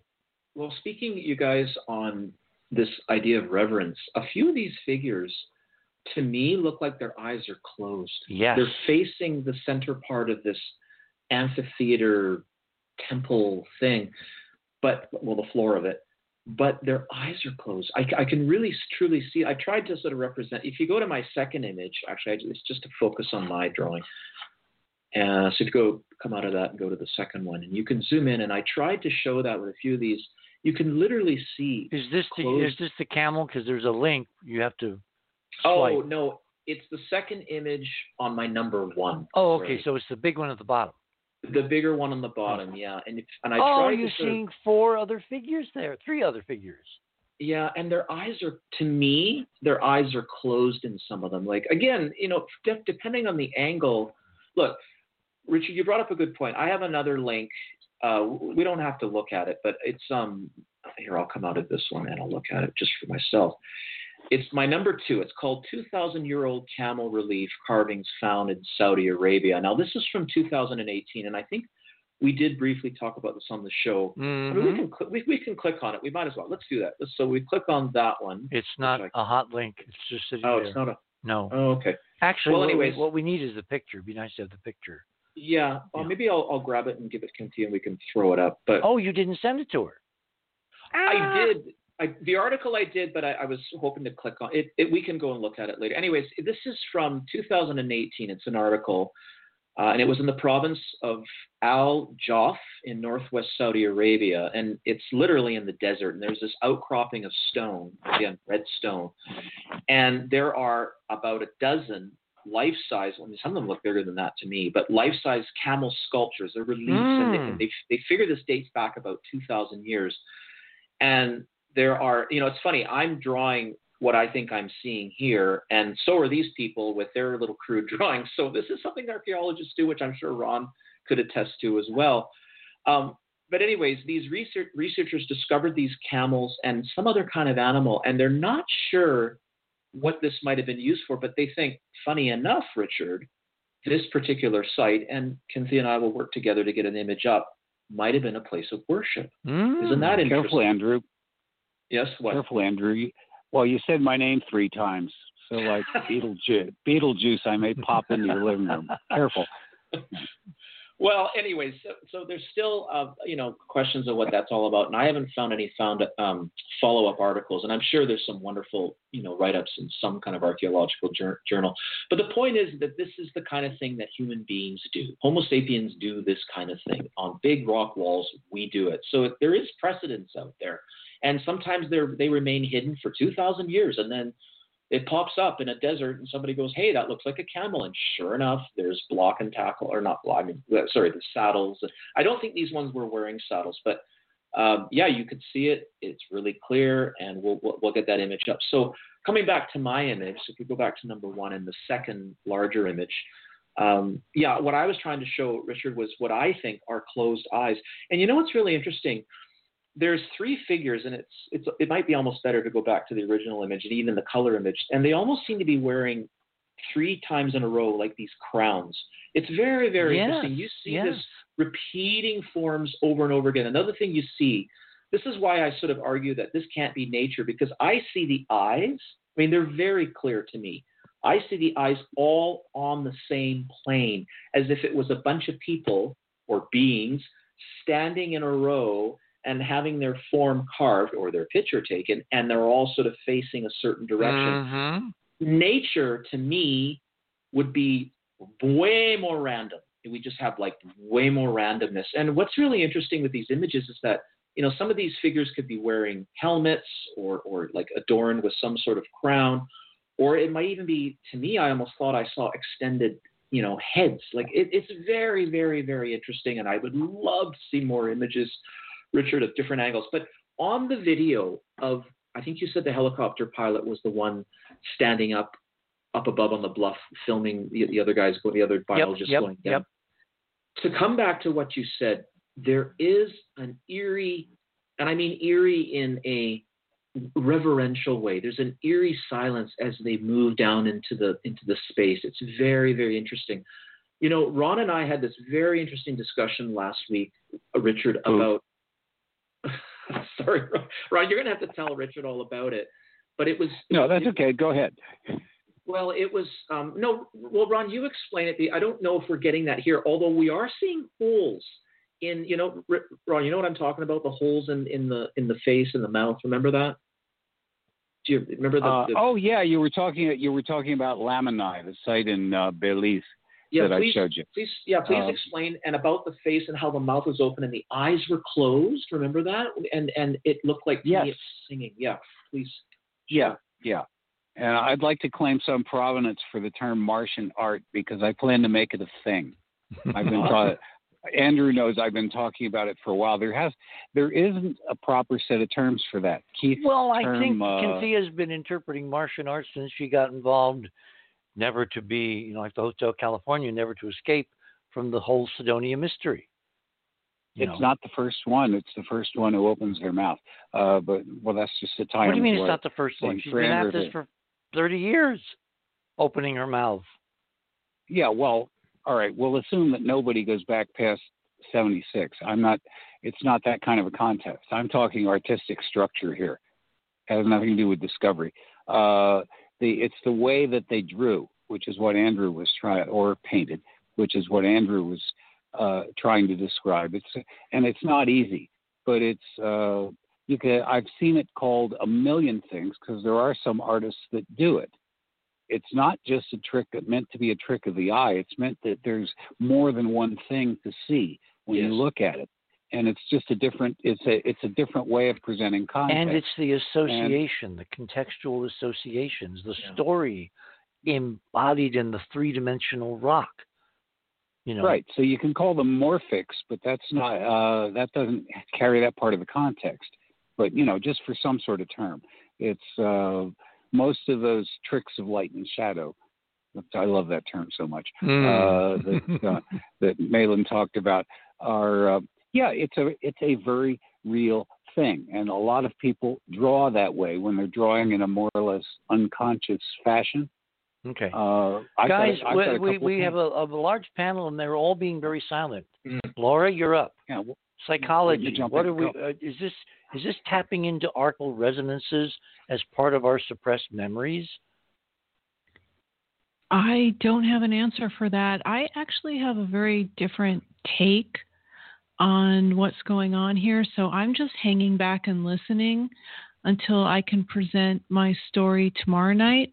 Oh, okay. So okay. I don't want Oh. to get into, yeah, I don't want to get into uh, a contentious debate here. I'm just listening to everybody Why should it be present their contentious? opinion. But no, I understand the, you know, saving your powder for when it's going to be useful. Yes. Yeah, I just see this all of this quite differently. So I'm just listening to Good. everybody's everybody's take on it. yeah, it's not a it's not a con it's not a debate. It's a Donnybrook. You know, In what bring it out. sense? For instance, all right, maybe now's the time I should insert some numbers. From the Yeah. beginning, I've been wondering, you know, after Utah, which fit all the criteria, numerically, geometrically, culturally, scientifically, that that canyon is really important, the context, and it's Martian with an overlay. It looks like some of it could be millions of years old, uh, other features much newer. Uh, there's a geometry, a pointing like a like a like a you know find it here marker, like something out of Indiana Jones. Remember when Indiana Jones took the pole with the crystal at the top, and he had to wait for the sun to be at the right angle, and then the beam came through and you know focused on the Ooh, diorama ooh, and all that. That's what I ooh, think exactly. is going on. Yeah, of course. It's obvious that's yeah, what's okay. going let on me, here. Let me say one thing quick. That was the point that Andrew asked me to fill in on because I he didn't remember the name of the place. I didn't either until I looked it up. Uh, there's something in uh, Belize, uh, a ruin very akin to this stuff, except fancier, uh, called Lamanai, and it's called uh, called the Face Temple. Its official name because the entire front of it, and there's actually a smaller one on the back where the tourists can't get to, uh, is a is a single face and it looks a whole lot like our friend from Cydonia. And uh, Andrew is quite right. It's portrayed with the eyes closed. It's beautifully detailed, and the mouth is open. See a couple teeth, and it's hollow in there. So he happened to ask me what that was, and I said often they would have a priest or something. This is a worldwide phenomenon in ancient times, standing back there to go, Your God speaks to you, and this is what he says. and um, Tell you what, the uh, we are yeah, at that's all. the bottom of the hour. My guest this morning, too numerous to mention. Go to the website, check out. You know, Ron and Andrew have been talking. Laura has got some really cool stuff for tomorrow night. We'll make some comments toward the end of this show. I mean, she has to, right? You're on the other side of midnight. We're poised at the edge of the unknown. And is there any better place to be than if, in fact, this is what's been going on? This is just going to get so much cooler. It's going to boggle everybody's minds. And that's the one thing that I think we can be certain of. We shall return.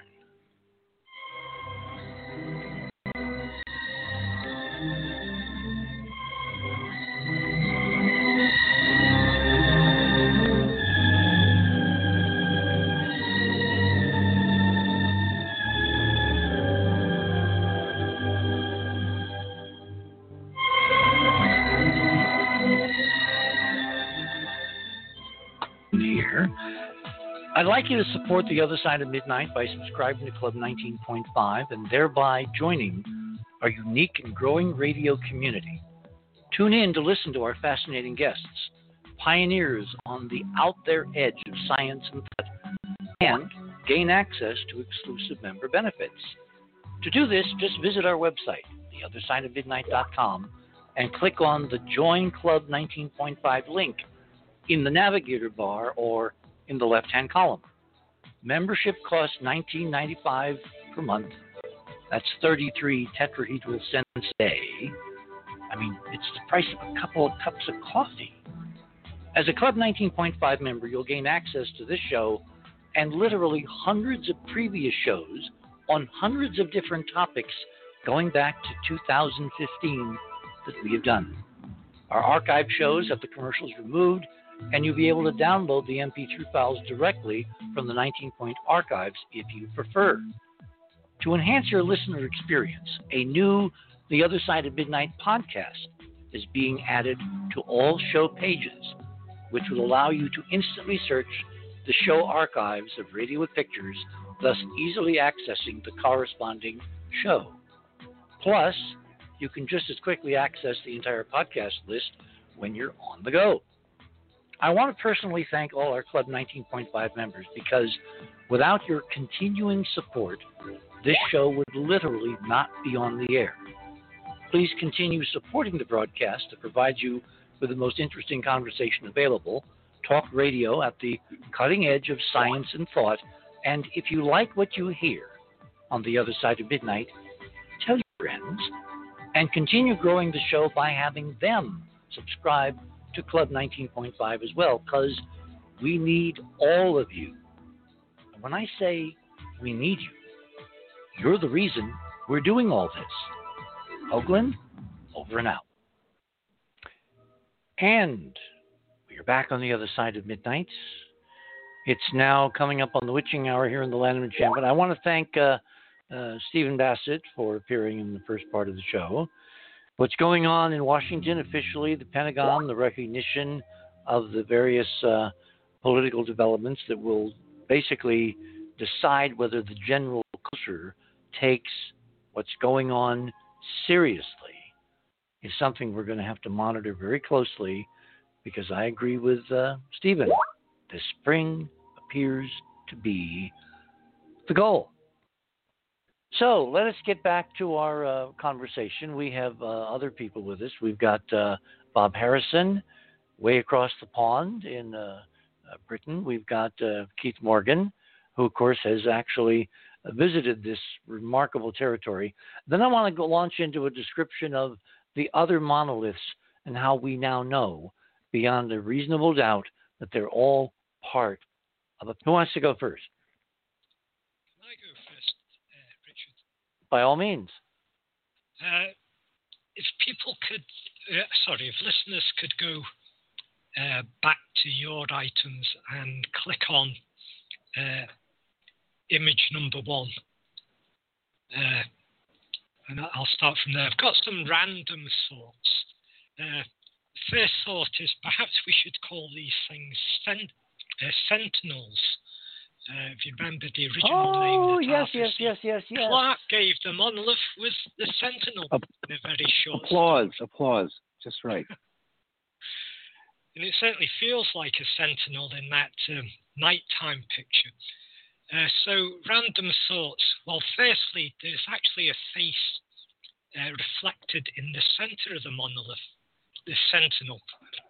if, you, if you look carefully, there's a darker area it's a Muppet-like face, very stylized but symmetrical. So you've got a downturned mouth, and then you've got like two square eyes above it. Can you see it? Which image are we looking at?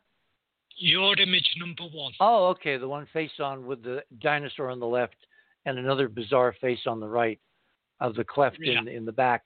And you say in the monolith itself, looking at the near There's side. A reflection there appears there, there appears to be a reflection which could see the problem is Bob art is so subjective but I think you're absolutely right I think that part of the the mystery and the magic of this messaging is you're supposed to look at the monolith itself under certain circumstances. So I'm not saying that's uh, uh, much beyond the pale at all.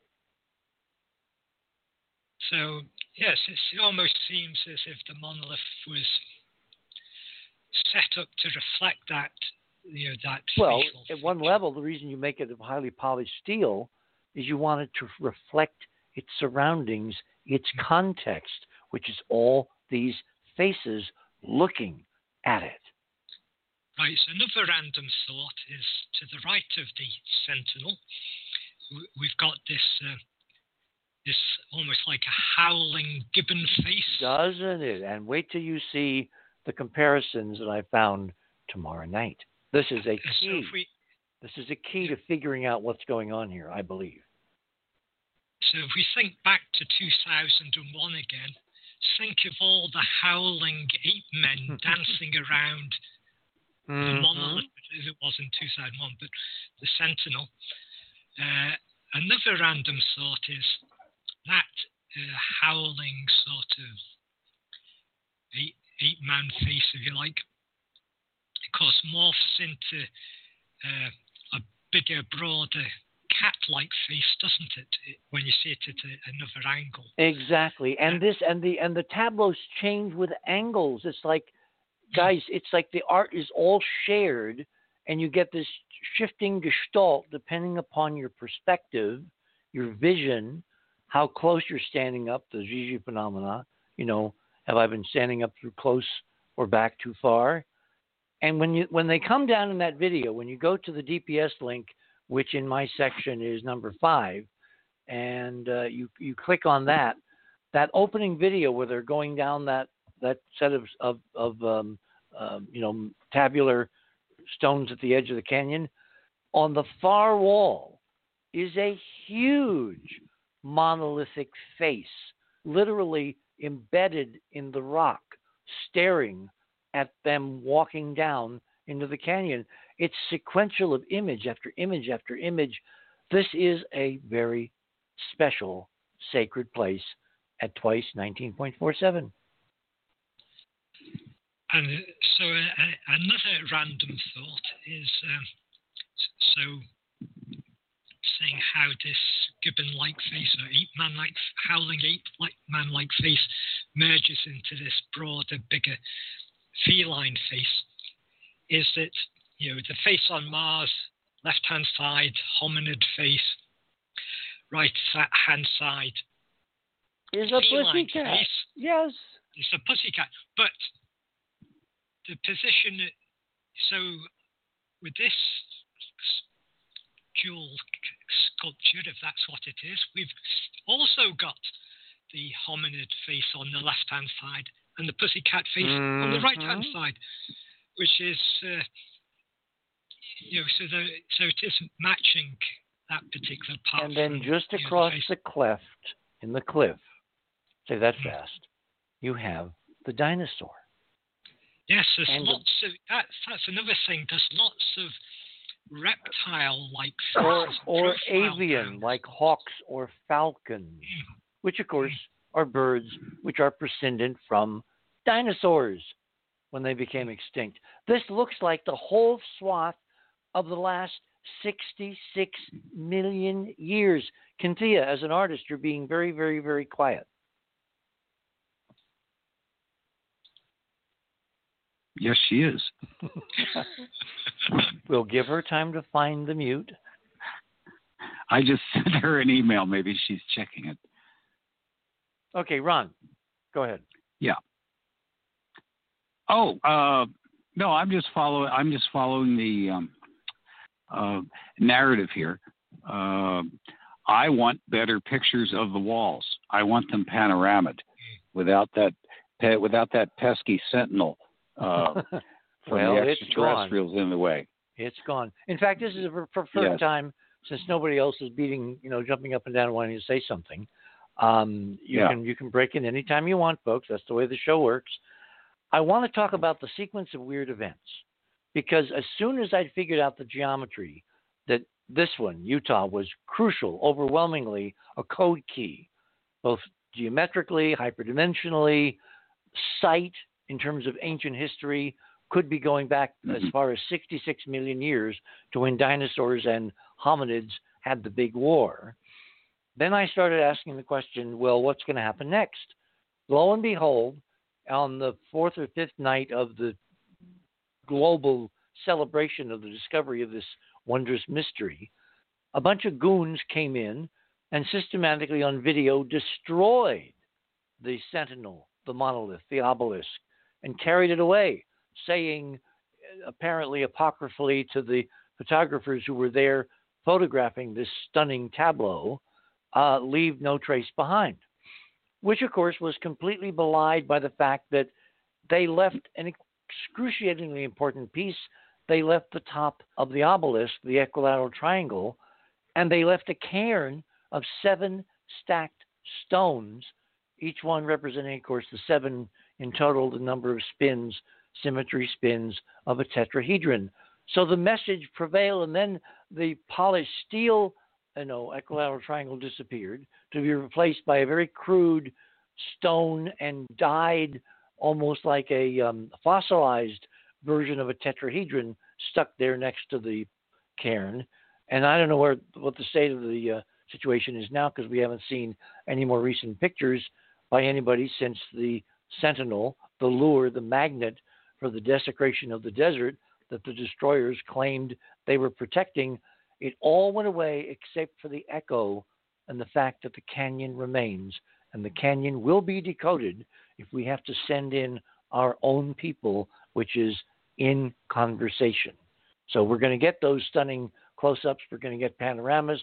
We're going to get the kind of photography that should have been done by the thousands who visited so far and has not. And that will get us closer to confirming the meaning. So, anyway, in the midst of all this, on the evening of the 27th, in fact, Steve was on on Saturday evening when the news kind of broke that someone had gone in and destroyed the Utah monolith. Simultaneously, news came of another one that appeared suddenly that morning, thousands and thousands of miles away on the other side of the planet in Romania, right outside of you know one of the major archaeological complexes. And that's item number three, story of the Romanian monolith. And then, lo and behold, two days later or three days later, a third one appears in California at a little town up in the mountains called Atascadero, which turns out to be also significantly unique. And I'm looking at these, and they're all in different locations. They're not like the one in Utah at the common latitude of 19.5 or t- twice that or whatever. So I'm thinking, okay, if they're linked, if there's a code, and you know, Andrew, you and I can talk about with Keith the uh, significance of the Romanian monolith prior to us showing some really intriguing uh, data tomorrow night. The question has been are we looking at part of a pattern or just copycatting by average random artists, okay, with too much time on their hands? Well, it turns out that all three of these obelisks are connected. How do we know? You take the latitude of the first one, 38 degrees. You take the latitude of the second one in Romania, 46 degrees. You take the latitude of the third one in Atascadero, 35 degrees. You add them all up. That gives you 119. You divide by 3. You get, hmm, wait for it, 39.666666666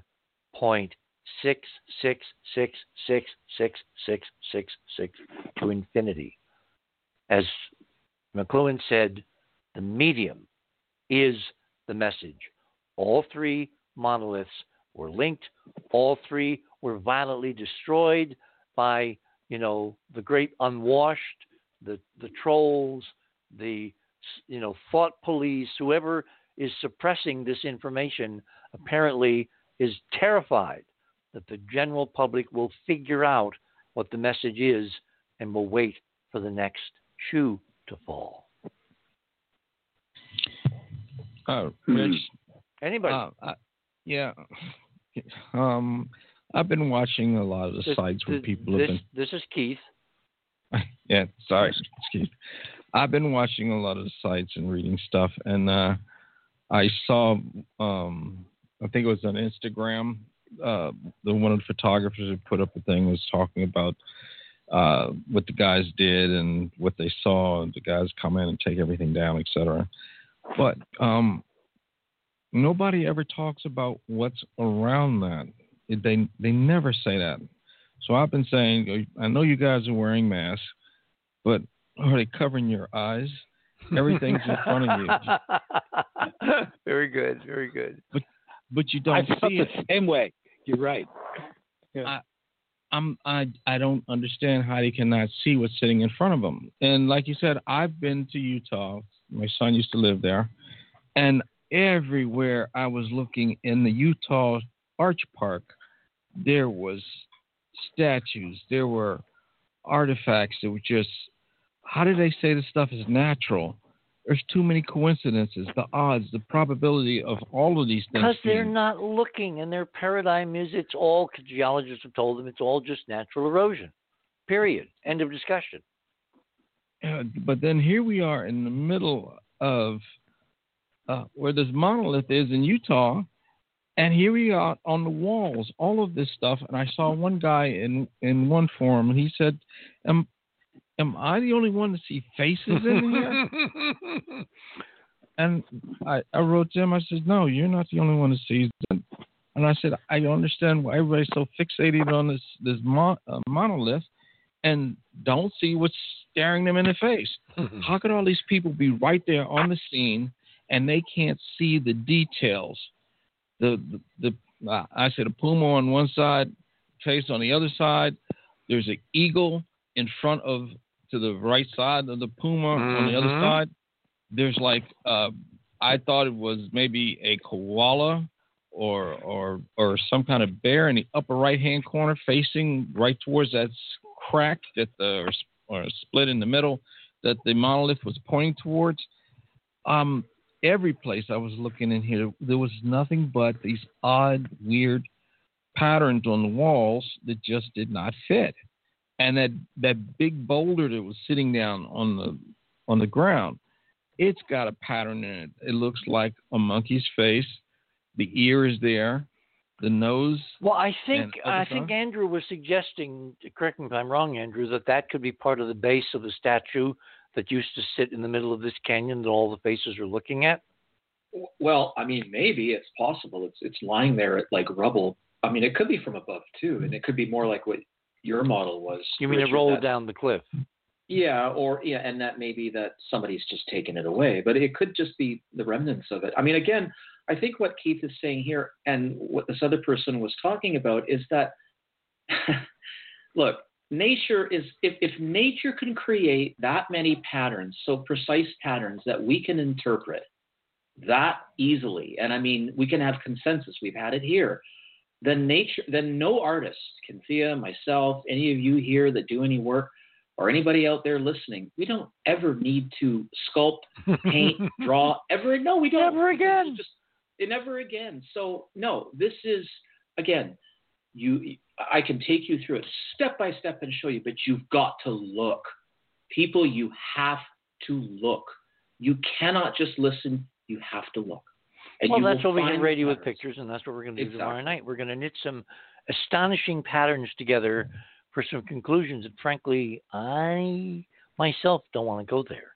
But the And data Richard- is driving me. Go ahead. Yeah. And you have to see it within the context of what you're talking about in terms of the math, positioning. These are not random things. If they are, then again.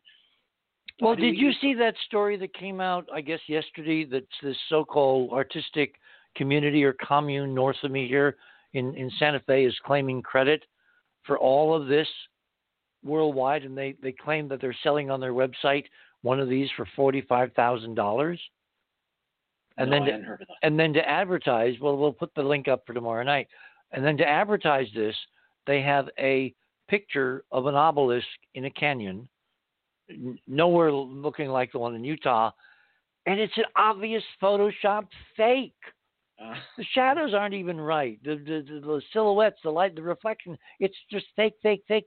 So the question then is were they paid, because artists always need money, were they paid as a commune to basically just claim they did it and provided zero evidence You know, it's like the internet is now this evidence free zone where you can make the most outrageous claim. Just make make a claim, and about ninety thousand people will say, "Oh yes, oh yes, that must be right," without demanding any proof.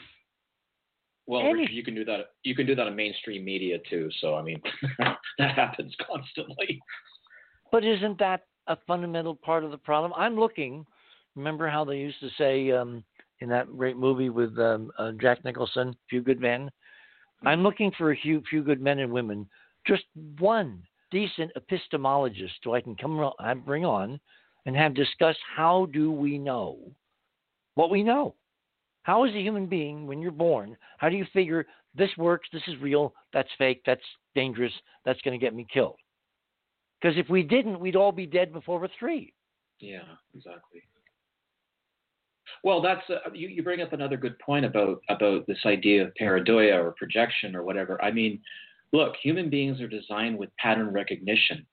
If we were, as Bob said, just screaming little, you know, ape men or ape women at one point, and if we're sitting in a savannah and a face comes up that's camouflaged, but it's got two eyes, a funny little nose, and puffy little cheeks with whiskers, you're and you don't notice that popping out amongst the brush, you're going to be lunch. Uh, so yes. we have an we have an innate ability to recognize faces, and um, it's real and it's there, and this is amazing. And it's amazing how everybody here is noticing the cats that are there because that's the main one that I drew, and from a different angle. In fact, Richard, one of the videos that you had that, that's in one of those um, one of your links shows a higher up shot where the helicopter pilot is, and you can see the cat's face even more. And it looks Mhm. like it looks like it's licking its lips. Yes, yes. Focused on where the obelisk lives now Exactly. and where something else, I think, used to live before. Yeah, and I could take you into a canyon around here. I'm, I'm, I, behind me is our granite, granite mountains, and I can bring you into a canyon cut by rivers, and I can look at all the rocks, and it'll be totally random. And ever so often, I might find an old Well, man let's let's let's let's let's segue and give people a kind of a preview of what we're going to talk about tomorrow night, which is as part of trying to gather the evidence for were these just copycats, the one in Romania and the one in that Tascadero, or were they part of a network, or they're part of a, a system, a, a code? We looked, you and I and Keith spent what three four hours on hmm. Skype looking at the video, the very limited video. I mean, it's like you have a place where something appears it's a tourist trap. A lot of tourists go there. You'd think everybody would want to post on their Instagram page or their Facebook page their own unique video, selfies, close ups. No! I haunted Romanian social media sites and I found only one or two examples, none of which were as good in terms of getting close ups as that first video that you and I you know, looked at and which is available through the uh, links on the other side of midnight. What did we find in the 3D circular around 360 that the photographer finally, kind of by accident, revealed? Uh, do you want me to go, or do you want Keith to explain it? Um, well, since we're on, see, Keith, if you want to get the progression here, Keith and I were talking about this, Yeah. and he said, "Look at the canyon, look at the walls," you know. And I said, "You're right." And then he said, "See, I thought it was a monolith, like a slab, like in 2001." He was the first one to point out, "No, it's an equilateral triangle." So instantly, mathematically, symbolically, it was like, "Oh my God!" So I did the numbers and all that, and it was at twice 19.5. It's oriented off due north, 19.5. It's a equilateral triangle raised in 3D, which makes it a tetrahedron. There's all the physics that goes with this, as well as it as a unique marker. And there appears to be at one place on the canyon the same thing that Robin spotted on the walls of Coral Castle when she and I went there the first time many years ago. A double tetrahedron inscribed kind of like um, the uh, Israeli, you know, flag, national flag, All right. and it's inscribed into the rock, and of course it means the double spin, which is 14, seven times two. So the message on the rock canyon itself is a reiteration of the modern obelisk that's of the same geometry to decode the same physics, which is the hallmark of what the canyon is trying to tell us. There's no way to avoid this. So we were all looking at was the one in in um, Romania was a part of the same code. Take it away, Andrew. Well, the video, we're talking about the video, right? Yep, yep, yep, yep. Yeah. So when I came in and joined uh, Keith and Richard that evening, we rolled, or with the, bit, the videographer, which who was going too fast. People, here's a little bit of advice. First of all, the one good thing that this person did, and it was a fellow, is that he did a horizontal positioning of his camera, which is lovely. I, I, it's so tiresome when people do vertical videos. It's I don't understand why they do that. But please, if you're going to film something, slow down. Let the camera soak in what it's seeing. yeah, just because then- it's a motion picture doesn't mean you have to move the camera. Yes, Much. exactly. Yeah. Anyway, so the, he he comes around the backside of this thing. Um, on one side, there's those squirrely little circles that look like some sort of um, sander or whatever it would be, some kind of grinder. Someone had deliberately attacked the steel with a grinding tool to mess up, to muck up the surface. Yeah. And then he swings around to the other side or pans around to the other side and he begins to just move on the back wall or the back face of this thing. And right away I go, oh, it looks like a face morphing into a cat's face. it. Mhm. it, it was literally the textures of the of the metal that were just changing in in the light. As you it- it was- change the angle, like a what's called a ruled hologram, the image in the bottom panel on the shadowed side morphs from a skull to a cat-like image to a cat-like image morphing from the skull to a um, primitive hominid at the top. And then as the angle changes, it dissolves into something that looks eerily like the face on Mars. Yeah, it's it's. I mean, is it all coincidence, Richard? Well, I'll tell you why it's not. Because the top of this tetrahedral monument, again, three sided corner, lifted up, you know, 12 feet, 9 feet, whatever, mm-hmm. it's tilted. It's not a plane. It's tilted at an angle to the vertical by, wait for it, 19.5 degrees. So it's mm-hmm. internally self consistent. Whoever did the shoddy, shoddy, horrible looking one in Romania, the shoddiness is all part of deception. It's part of getting only serious students, serious people, people who take this seriously to take it seriously. And the rest are supposed to go away thinking it's some, you know, half you know what uh, guy in Romania who didn't know how to create a weld.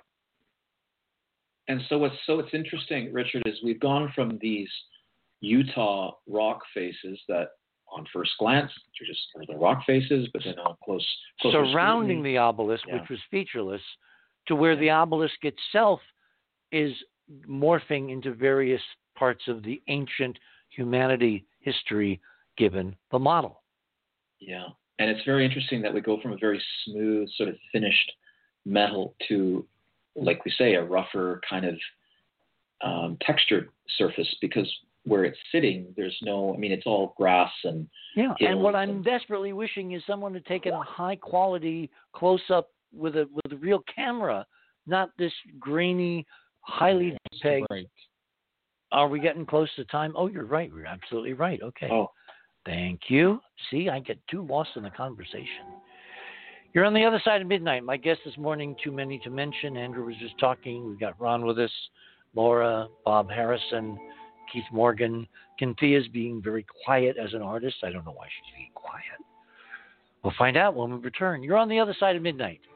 My name is Richard C. Hoagland, and we shall return. Do not touch that dial.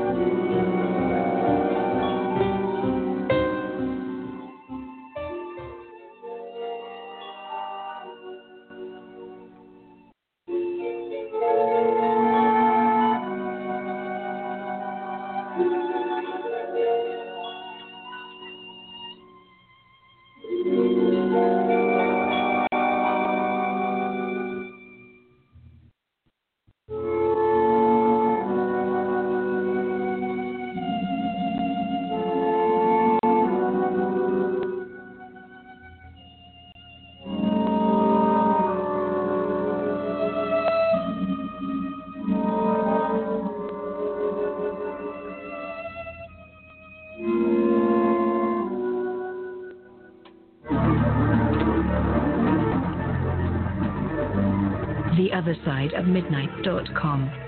Talk radio with pictures on demand. Liberate your hyperdimensional time scale and non-linearly access over 400 hours of conversation at the cutting edge of science and thought.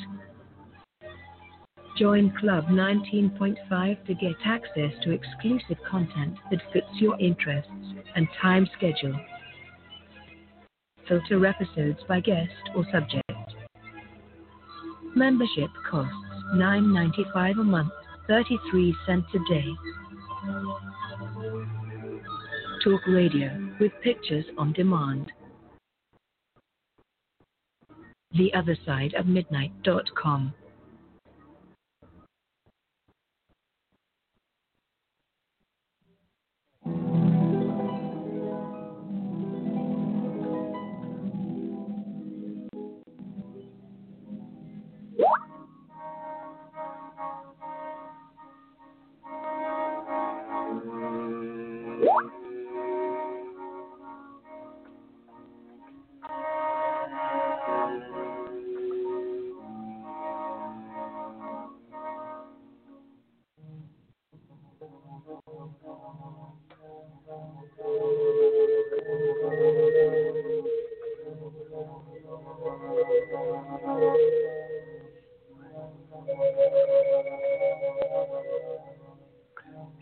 welcome back, everyone, to this now Saturday night, Sunday morning edition of The Other Side of Midnight. We're talking about this disclosure process, which seems to have, at a minimum, two components. I want to swing into discussion of the Chinese now, because the Chinese, while all this is going on, while the Pentagon is revealing new information ray um, UFOs, things that go bump in the night, they're also revealing in a canyon in Romania, on a hill in California, a pattern of obelisks that embody the mathematics of a double inscribed tetrahedron, located at places that are meaningful geometrically to a larger pattern and ultimately resolve down to the number string 39, 19.5 times 2, and 666666666, etc., which is apocryphally the number of the beast? Who's the beast? My suspicion, which I'll document tomorrow night, is that the beast is depicted on the canyon walls in Utah. We're looking at him and what he symbolically, archetypally contains. Any final thoughts before we swing over to the Chinese?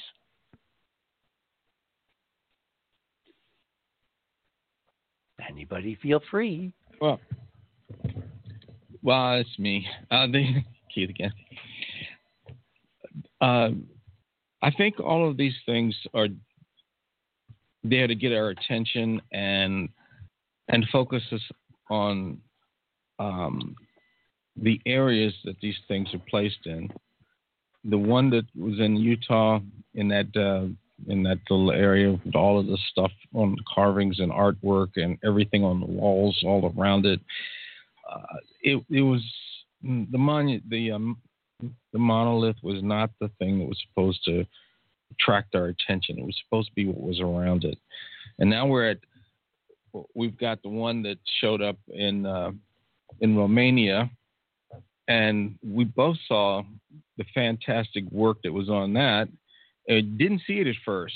Yeah, it, and it looked like somebody took a, a, a angle grinder grinder and they made circular patterns on one side, but then one side looked like the pattern it was on. It looked like it was scales of a fish, mm. all the way up or the exposed leaves, each page of a large book, arrayed rank upon rank upon rank, vertically and horizontally.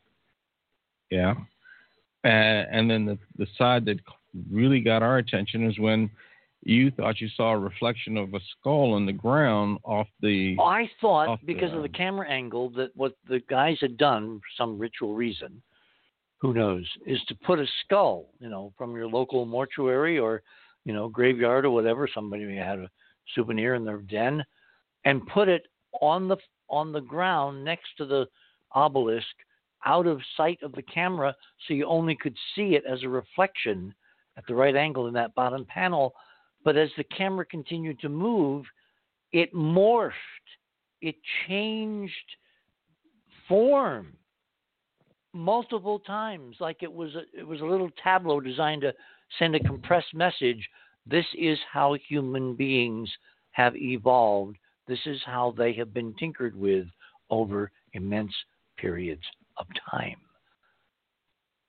Yeah, the, this looked like because I went frame by frame because I could do that the way I was doing my uh, uh, my scanning with the uh, with the uh, the uh, scroll bar where I could go through frame by frame and look at it slowly, and it looks like it, somebody took the time to embed a hologram into this uh, side that we were looking at, and the the top half because there's, there's two parts to this.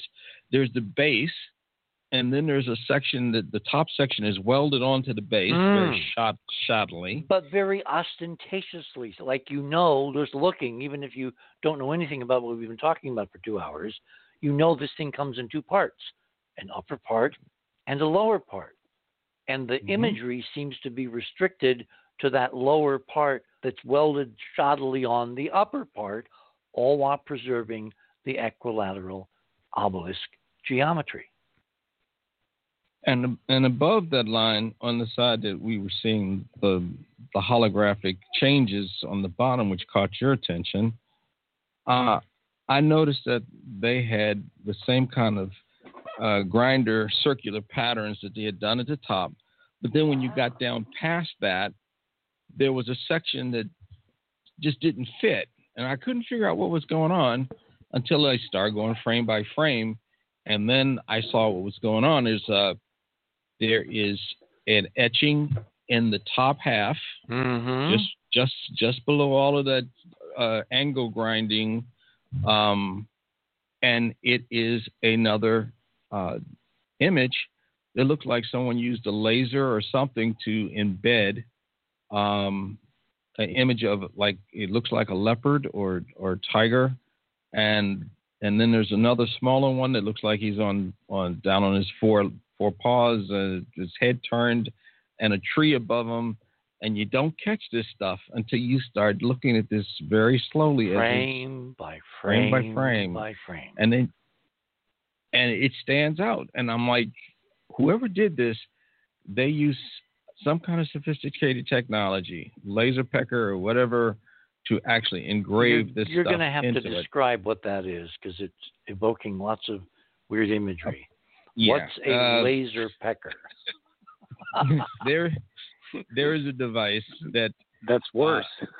it, it caught my attention because the the Chi- Chinese uh, some Chinese company was trying to sell this laser pecker, and it they had a video showing that it it's actually a laser that you can stick on a tripod. It faces straight down, and then you can put something underneath of it, like uh, leather or metal or whatever, and then your computer controls the laser and actually etches into the metal or the leather uh, your image that you want to transfer onto your your uh, your design pattern. And it's not a continuous wave laser; it's a pulsed laser, whereby the term pecker comes from, like a woodpecker, right. that that that that that that that, and it does it very fast, and so you get a line that's a lot of little holes, depending upon how the laser is moving laterally over the workpiece.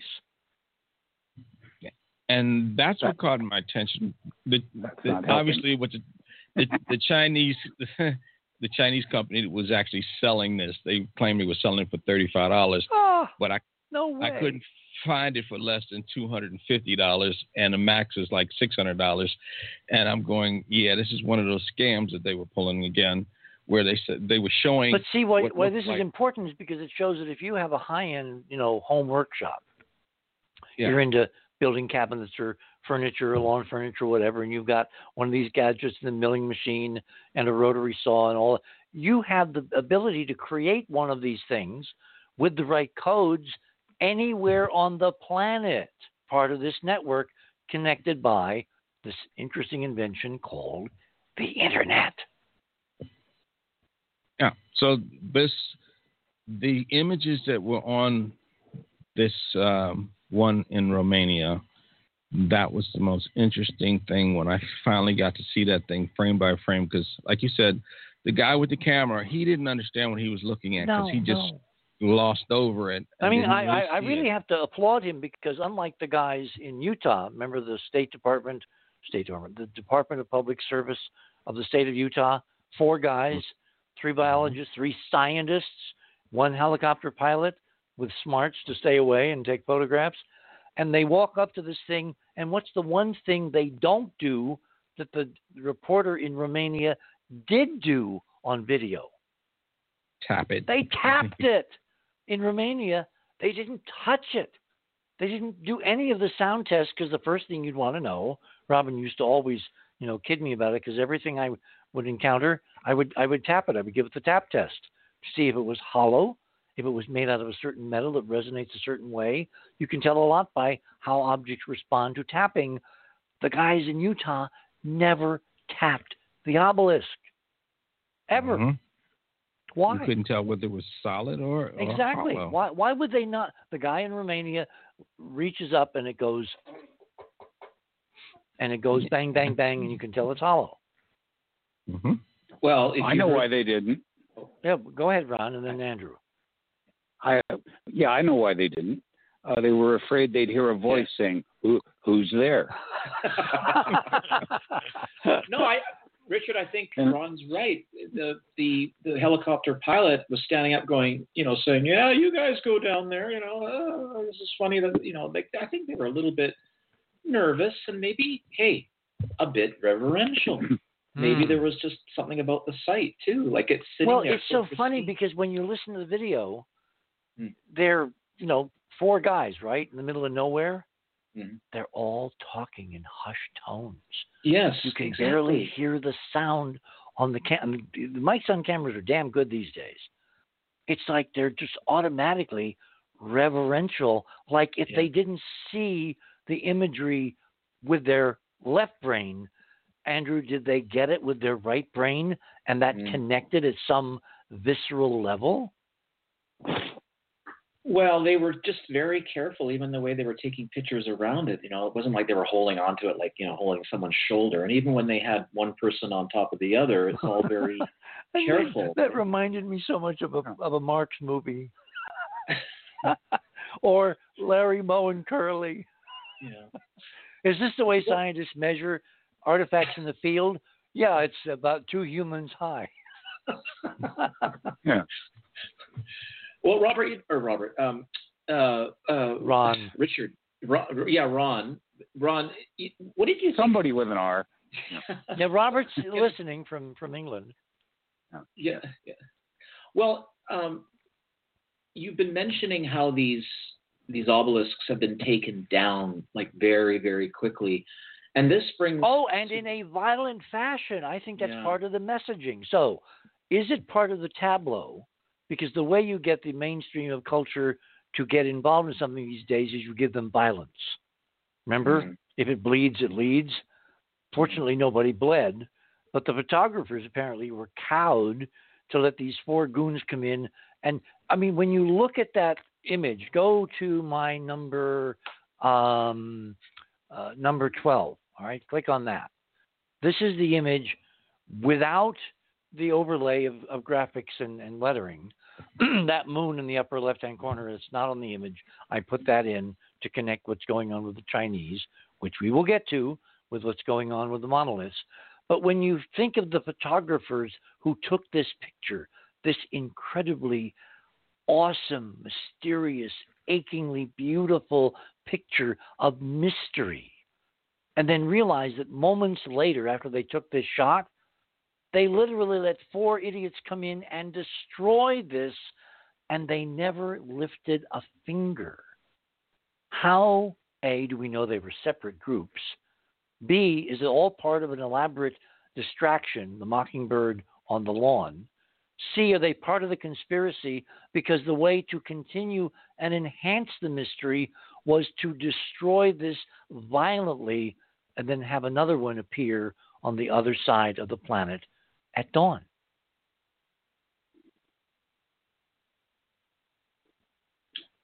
Yeah, I don't know, Richard. I, it, it seems theatrical, doesn't it? Give me your gut. Give me your instinct. You're very plugged in, Andrew. Come on. From my standpoint, I think these guys were uh, part of the whole thing. Uh, I I can't speak for the photographer, mm. but for some reason they wanted it gone. And but they then left the equilateral triangle. If they wanted it gone, why did they leave the one part that really means anything? And how would they know enough to leave that unless they were in on it?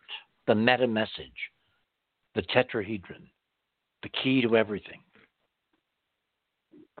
Well, I think these guys are probably probably part of who put it there in the first okay. place, because it's just it, it just seemed too coincidental that all of a sudden they pop up and it goes away, and and then uh, the one in Romania shows up. We don't know how long the one in Romania was there. It obviously, was not there the day before, and then the next day it's there. So uh, somebody has an agenda to get everybody's attention. But what, but what is it that is trying to get our attention to look look at. Well, what did everybody think of? In fact, I was kind of impressed with the panoply of of uh, generations, Andrew, who actually seemed to resonate this, and they all thought of the uh, tetrahedron um, uh, in uh, 2001, the yeah. monolith, right? Not tetrahedron, yeah. the monolith. Well, you, originally, originally it was. Originally it was in, in the. Well, if you go to 10 yeah. and 11, of my section tonight. 10 is a careful, long description with mathematics and geometry, the decoding of Arthur and Stanley's monolith in 2001. And you'll notice that the because according to the story told to me by Arthur, when Arthur proposed a tetrahedron as the monolith, as the mm-hmm. MacGuffin, as the ET education machine, the AI, Kubrick said, "Oh no, no, no, pyramids are much too cliche." So what Arthur did as a backstop was he figured out a geometry containing the right, you know, ratios, so that the the, the slab-like monolith represents a dimensional doorway. It looks like a door, like a big door. And mathematically, it's a circumscribed tetrahedron, which is fitted around a planetary sphere coded in the 1 by 4 by 9 ratios of the monolith.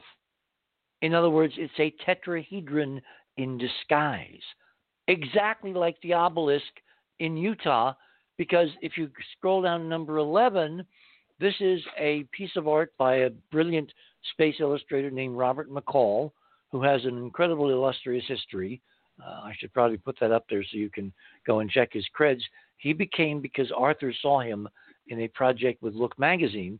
He became the official uh, illustrator for 2001 Space Odyssey, attached directly to Kubrick, and his concept art featured in orbit around Jupiter or Saturn, not the monolith that we know, but an incredibly supersized tetrahedron orbiting Jupiter as a stargate to infinity beyond.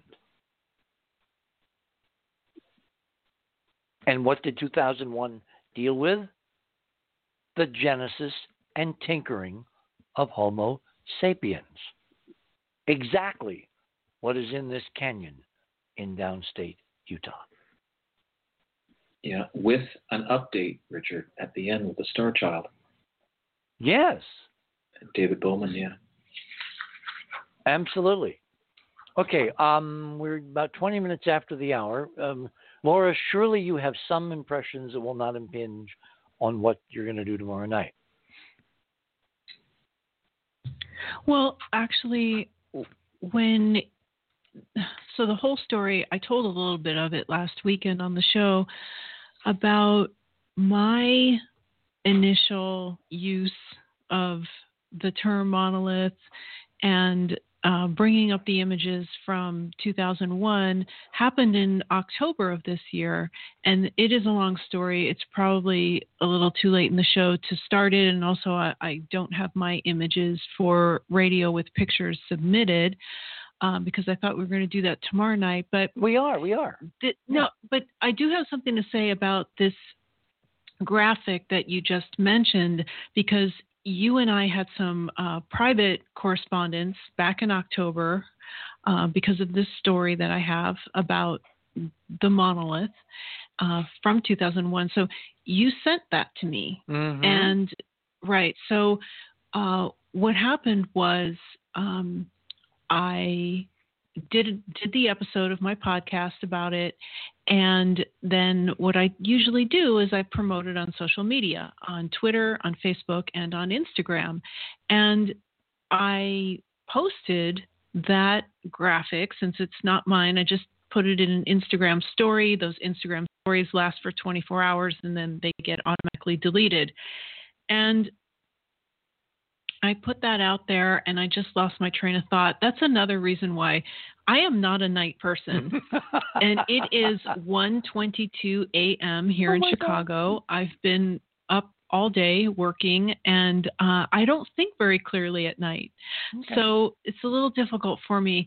Um, but uh, it'll come back to me. Um, Breaking any time. I want to go to Andrew. Andrew, what's the key thing you notice about the McCall piece, the art concept of the tetrahedron orbiting Jupiter?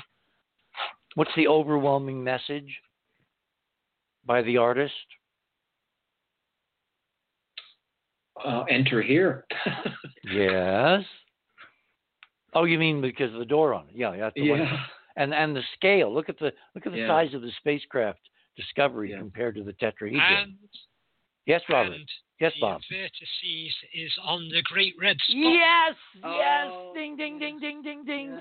Which means McCall either was slavishly following Arthur's precept, and what artist slavishly follows anybody, or he's part of it. Robert McCall was in on the big, big secret because it's pointing at the 19.5 tetrahedral position of the great upwelling of energy on Jupiter, which is the key to decoding the whole hyperdimensional solar system physics, art. And the syn- the synchronicity that I experienced was this has to do with what I was referencing earlier. The the episode that I did was on the release of Jung's. There are seven volumes oh, in Oh, this seven, series. of course, it had to be seven. Couldn't be eight. couldn't be Yes, nine. that that is packaged in a slipcase box Oh. that is uh, the the editor Sonu Shamdasani co-translator told me privately in an email that what he had envisioned was the monolith from Kubrick's 2001 and the black books are the precursor to the red book and you just said the red spot i didn't make that connection until just now. And then what you said why i wanted to chime in is i think andrew said it about 2001 or maybe richard about the genesis of homo sapiens. Yes, is that yes. well well that's the black what are the black books? In a nutshell they are how jung came up with his school of psychology with analytical psychology they are the genesis for his Mhm. psychology and why i interviewed professor shamdasani is because he studies the history of psychologies how psychologies are formed Hmm. I need So- bigger boots because the synchronicities are piling up too fast. anyway that that's a little bit of what i wanted to get into Okay. so it, it just reminded right. me of Update from Cynthia, who is alive and well, living in Berkeley. Andrew's camels are updating. Um, uh, Georgia also has an item that is being posted. And uh, as I said, we're going to get to answers tomorrow night after we've laid, as the lawyers love to say, foundation, foundation. So let me move on, all right? Because while all this is going on, if you uh, scroll back up to my items and you take a look at number six, in the last week, the Chinese have successfully launched to the moon, set down an unmanned spacecraft on the surface, scooped up about four pounds of material, rammed it into an ascent vehicle, fired it from the surface into lunar orbit, rendezvoused and docked with their orbiting mothership, transferred their precious cargo of four pounds of lunar material, and are about to get in the right alignment for the celestial window to bring them home sometime in the next few days. Take about 112 hours.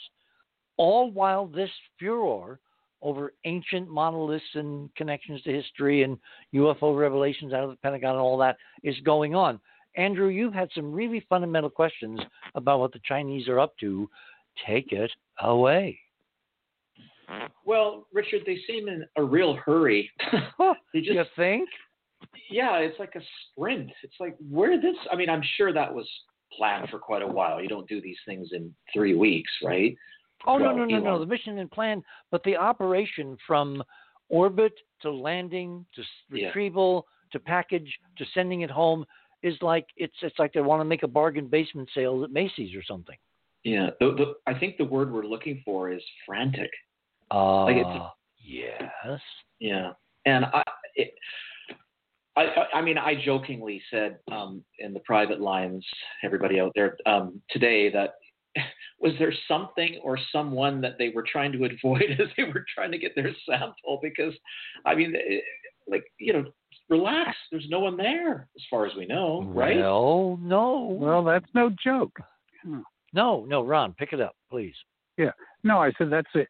Yeah, uh, you're right. Uh, that's no joke. If if there was any motivation other than showing off, it would be to get in and get out quick. Yeah, it had that operation. If if you know, like look in in film in the film industry we have what's called uh well not supposed to but guerrilla filming. So when you you know to, to sort of secure a you like the Blair Witch Project? yeah it costs money to secure some place to film, Oh, right? oh, you mean the trick that Paul Davids pulled? He wanted to have the Macy's Day, not Macy's Day, the the uh, Rose Parade on on New Year's Day in his film about Timmy, Timothy O'Leary, and he couldn't afford the fees and the licensing and all that, so he literally snuck out there with a camera at the crack of dawn in the Rose Parade and filmed the whole thing in high def, and simply asked permission afterwards because it's all always easier Yeah. to ask forgiveness than it is to ask permission. That's right. And and the way that the Chinese are acting, it that's what it feels like. It's sort of a guerrilla operation. Well, they have, remember my model that the Chinese did not originate the virus. They were victims, the first victims. Why? Because in their previous missions, Chang'e 3 and Chang'e 4, they revealed too much of what is on the moon. And I think the virus was an attack against them as payback for being bad agents, you know, bad guys, bad guys. And if you want the details, read number seven, my original piece written back in 2013 The Moon Goddess Chang'e, her pet jade rabbit Yutu, and a flock of lunar crows. That's a metaphor I've used for many years. It only takes one white crow to prove all crows aren't black. Well, Ron and I have been kind of collaborating on looking at the Chinese orbital Yeah. imagery. So you want to kind of tease without giving them the the you know the answer until tomorrow night. Break time. Oh yes, Uh, break break. That's a good tease. Okay. Absolutely. Okay, guys. Yeah. In there, we will be back momentarily on the other side of midnight. This should probably sound a little familiar.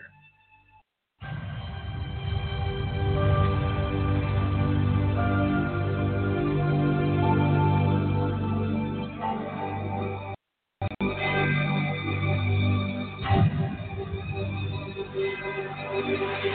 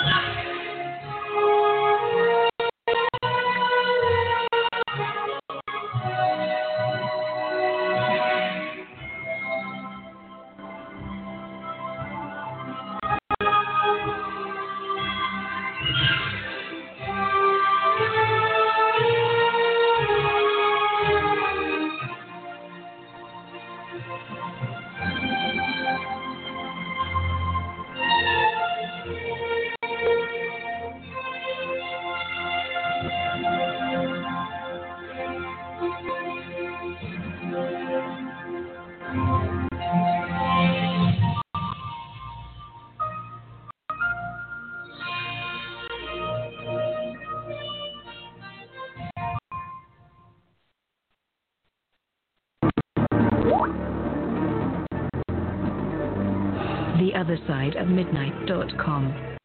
Talk radio with pictures on demand. Liberate your hyperdimensional time scale and non-linearly access over 400 hours of conversation at the cutting edge of science and thought. Join Club 19.5 to get access to exclusive content that fits your interests and time schedule. Filter episodes by guest or subject. Membership costs $9.95 a month, 33 cents a day. Talk radio with pictures on demand. The other side of midnight.com.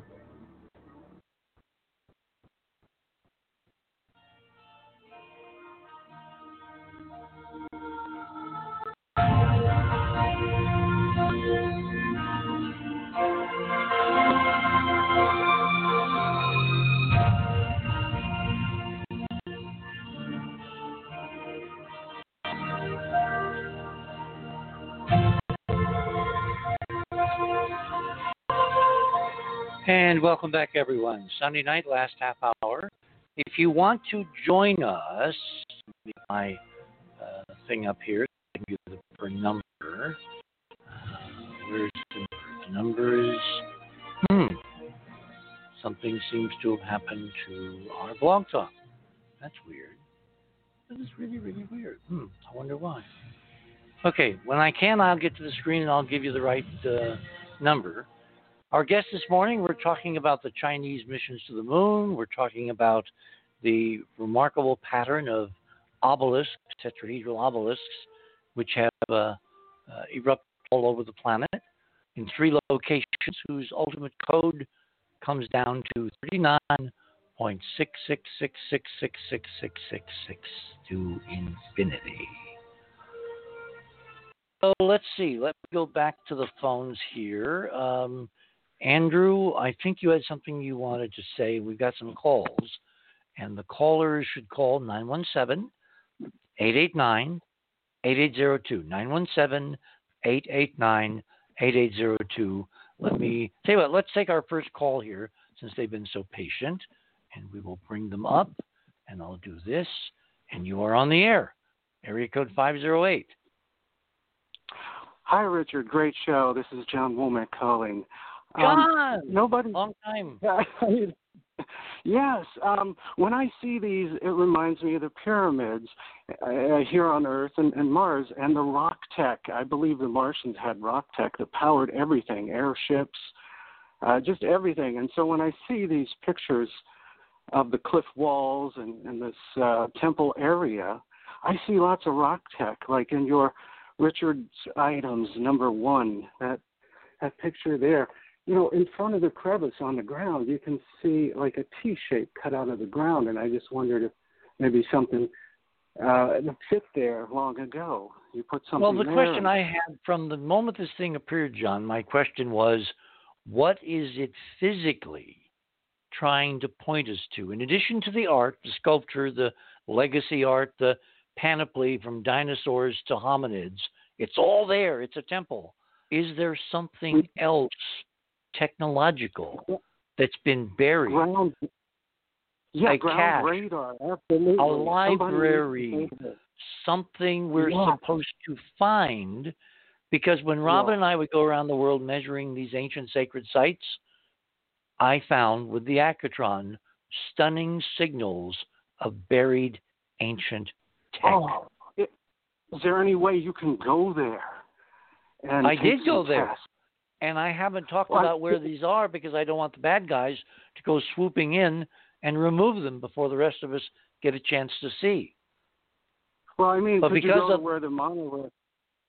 Well, we have, let's say, we're talking to a potential emissary, someone who has the background, the funding, the expertise to go and do the kind of science in this canyon that needs to be done Mm-hmm. that nobody has done up until now. And it's irrelevant Yeah, whether he- the obelisk is there or not. Yes, this is the same tech used like the pyramids in Giza. They're built over the limestone aquifers. The water yep, runs yep, yep, down and yep. releases electrons. Now, by the way, the speaking of speaking speaking of aquifers, do you notice there appears to be water coming out of that Yeah. cleft in the cliff? And it just makes me wonder because these were usually wireless centers that produced lots of wireless free energy for a community. And at the top of your item, number one, there's a blue expanse of sky you can see above the crevice. And at the bottom of that blue expanse, it looks like there's, you can see a wall, kind of a, you know, distant that's far away, you know, behind this, but you just glimpse and it just makes me wonder geez was this a whole community where this was their power source that powered everything and they you know the acoustics of this place everything would have conspired to create this energy and this flow and everything At twice 19.47 within a whisker. So see, once you've got the code key, you can use it to figure out the real stuff from the fake stuff. Now, of course, the fake guys eventually are going to figure out that um, you know if they put the real numbers in fake stuff, we won't be able to tell. Well, like any good Well, detective, Anthony- we've not revealed everything we use to figure out the real stuff from the fake stuff. So let them uh, let them try that. I mean, I'm really amused, uh, John, at these uh, this this artistic commune here in uh, uh, New Mexico in Al- in uh, Santa Fe. Just a couple nights ago, they claimed they'd done this, but they reveal zero information to a what how they do it, b what they're doing, or that they seem to understand anything about the association, the cultural association of what they've done, which of course means they're lying. Gosh, what a surprise! Well, I, I think the code key could be in plain sight in Andrew's item We number one. once. On the on the left Well, Richard, side, you know what's really a- interesting? What you said about an archive. Like, wouldn't that be interesting? Because you've talked about this over the years, like to you know to find these oh, archives Oh, the libraries. We got to find the damn libraries. If this was pointing us to, I mean, look, know. if, if you look up on the cliffs behind this little canyon through that cleft, I was just going to say that. there yeah. appears to be stunningly artificial geometry on some of those hills, some of those Well, you- eroded buttes. You, you know what this reminds me of? Do you remember that story about Neil Armstrong getting involved in an exhibition in 1976 to something called the Ron could probably uh, Ron. I just named you for the fifth time. I think it was somewhere in Ecuador, some sort of cave, um, Tayos Cave or something. It was a no, no, no. was It, it wasn't Armstrong. It was Jim Irwin, who was a fundamentalist Christian and who went looking for Noah's Ark in Afghanistan, etc. And he went to Ecuador to look at an ancient cave in which all Yeah. kinds of art has been saved over generations, up to and including, we think, based on another source I have, uh, Nazi art at uh, at the beginning of World War II. But uh, but um, Neil Armstrong did take part in that expedition.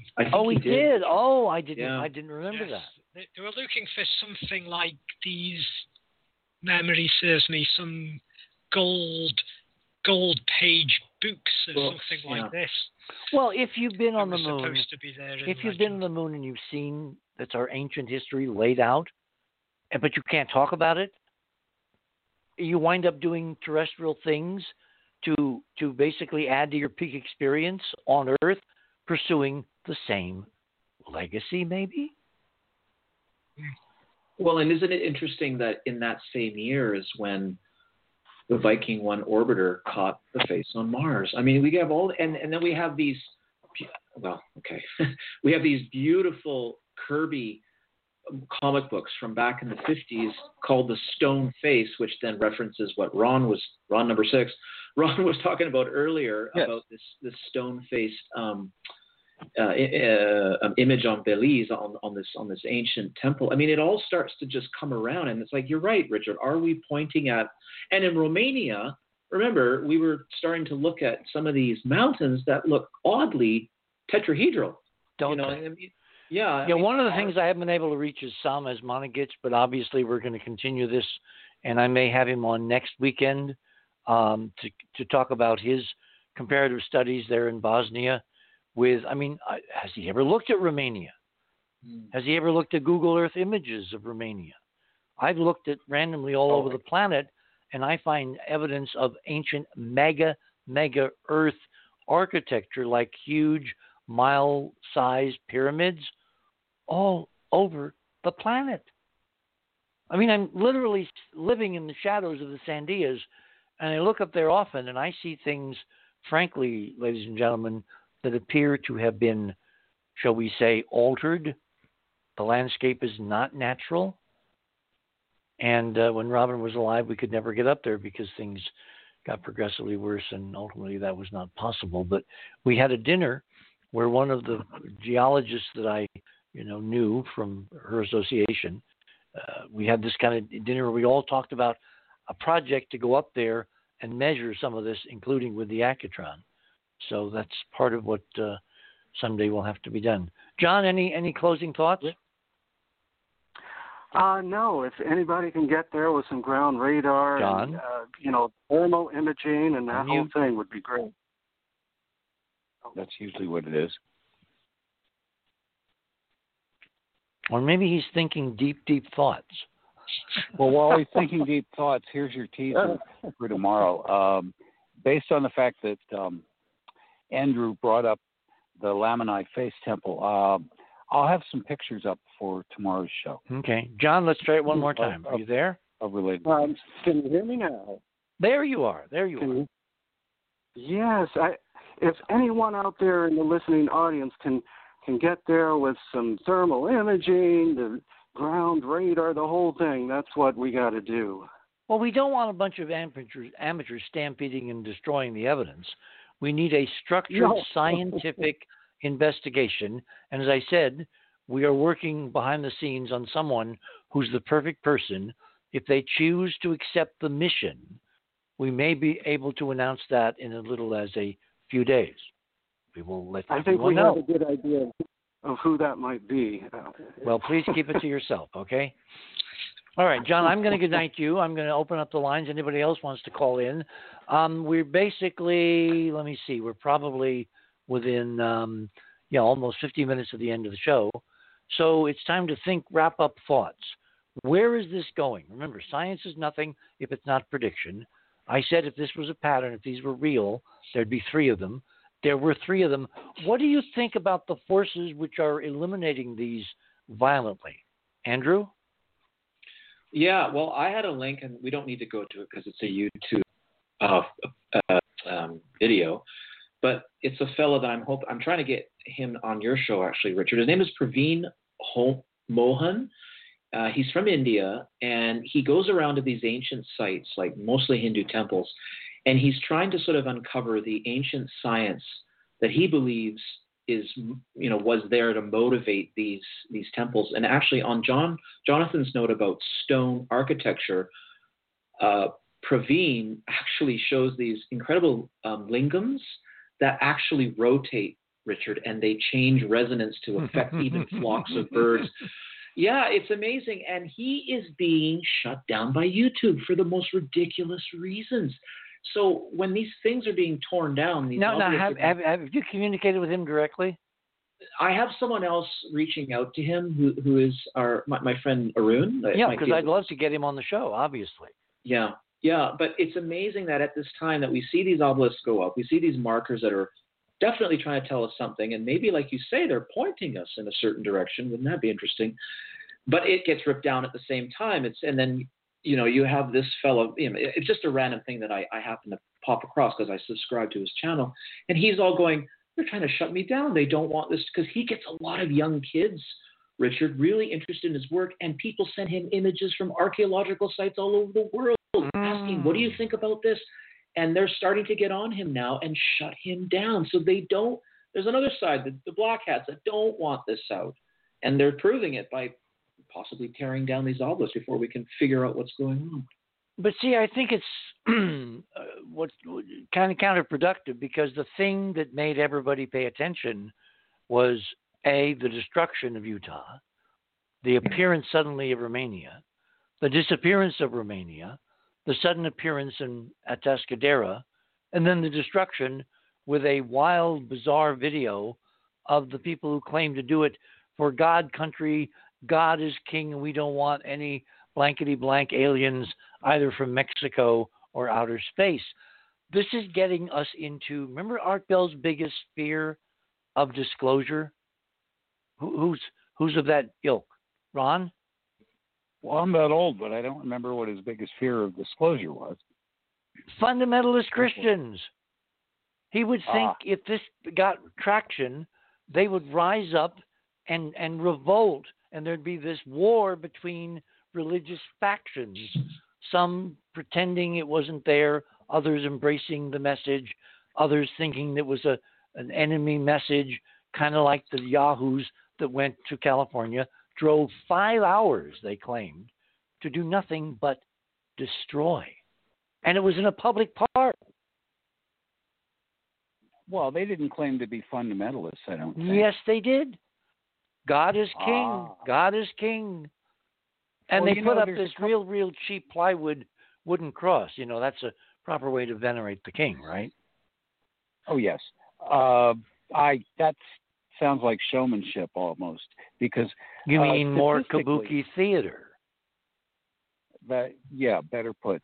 Uh, that's um, yeah. I I don't find that amongst Christians. I mean, they're they're either so cocksure that they're uh, if they're that devout in faith that they're um, you know, it, it can't be that way. But none of the uh, churches, the mainstream churches, have that opinion anymore. No. I mean, the Vatican the Vatican said, "Hey, aliens, come on in." Yeah, but you got to separate, you know, the intelligentsia from the masses, and it doesn't take anything to get the masses incited to do anything if you give them, you know, the proper messaging, as we have Well, learned over the last several years. I, I'm just saying, I think Art's um, concern in that area was perhaps overblown. The uh, the only time that I know something like that intruded was this is actually Art Bell. Back before he was fully syndicated, I used to listen to various A and M radio stations that would just fade in and out, and I'd switch to another one. And one of them was in St. George, Utah. And when he had something about extraterrestrial stuff, not just UFOs, you know, but face on Mars, that kind of thing. The dreaded, the dreaded Hoagland, things like that. Um, they they would have technical issues, and the show wouldn't run. That's right.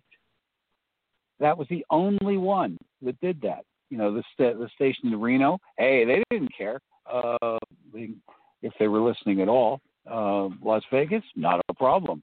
Um, I forget where the one in California was, but you know, no problem. But the St. George, Utah, oh, they'd have technical issues if there was something on there about Martians. So, but that's not very many people. It's certainly not even representative of the uh, Church of Latter Day Saints. Uh, they're all about it. You know, they're all about extraterrestrial contact and reconnect with our ancient ancestors.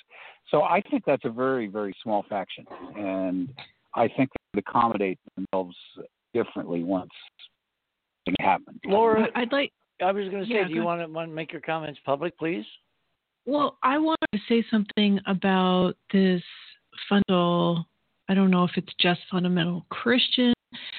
I thought I had heard that um, there were the, that the fundamentalist Christian. Uh, how do I want to say? I'm trying to be really careful here with with what I say, and Ah, so go for it. I was going to say, to hell with being careful. You're on the other side of midnight. Anything goes. Well, that that was what was behind the lack of disclosure by our government were those factions uh, in in government, maybe in the Pentagon, and that that's why we were never going to get disclosure. That's been one theory. Yes, yes. The It's been a religious theory. fundamentalists. Yes, and so I actually within the system, within the system, right. not just random churches. Yes, exactly. And I wanted to bring that up with Stephen Bassett, but I didn't. And another part of this monolith story, excuse me, that I wanted to mention is likening it to the crop circles.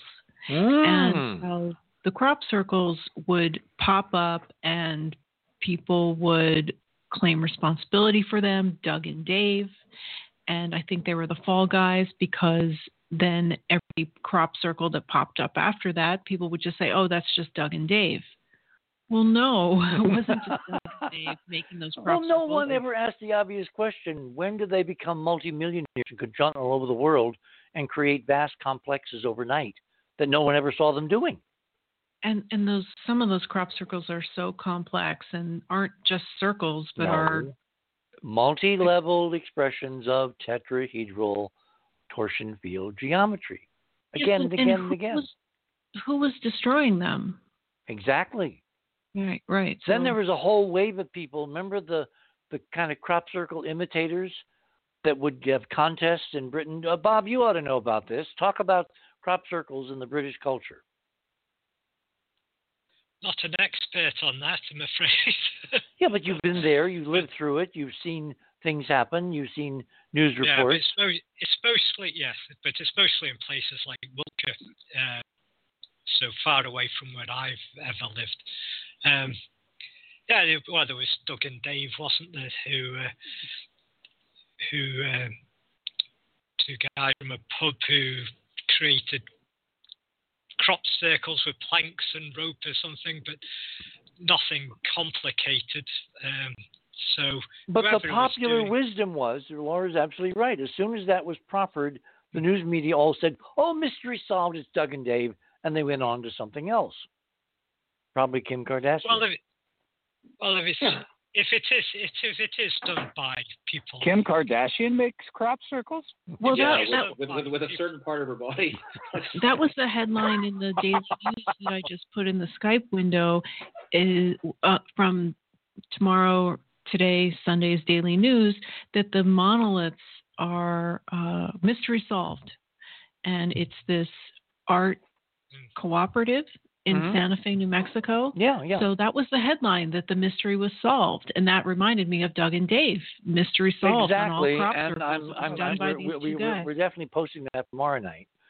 You know, we have. to just distract people from any. That's what it is, messages that- exactly, Bob. the- You know, it's the sophistic, sophistication of a lot of the crop circles mathematically uh, in terms of esoteric, you know, knowledge, that kind of thing.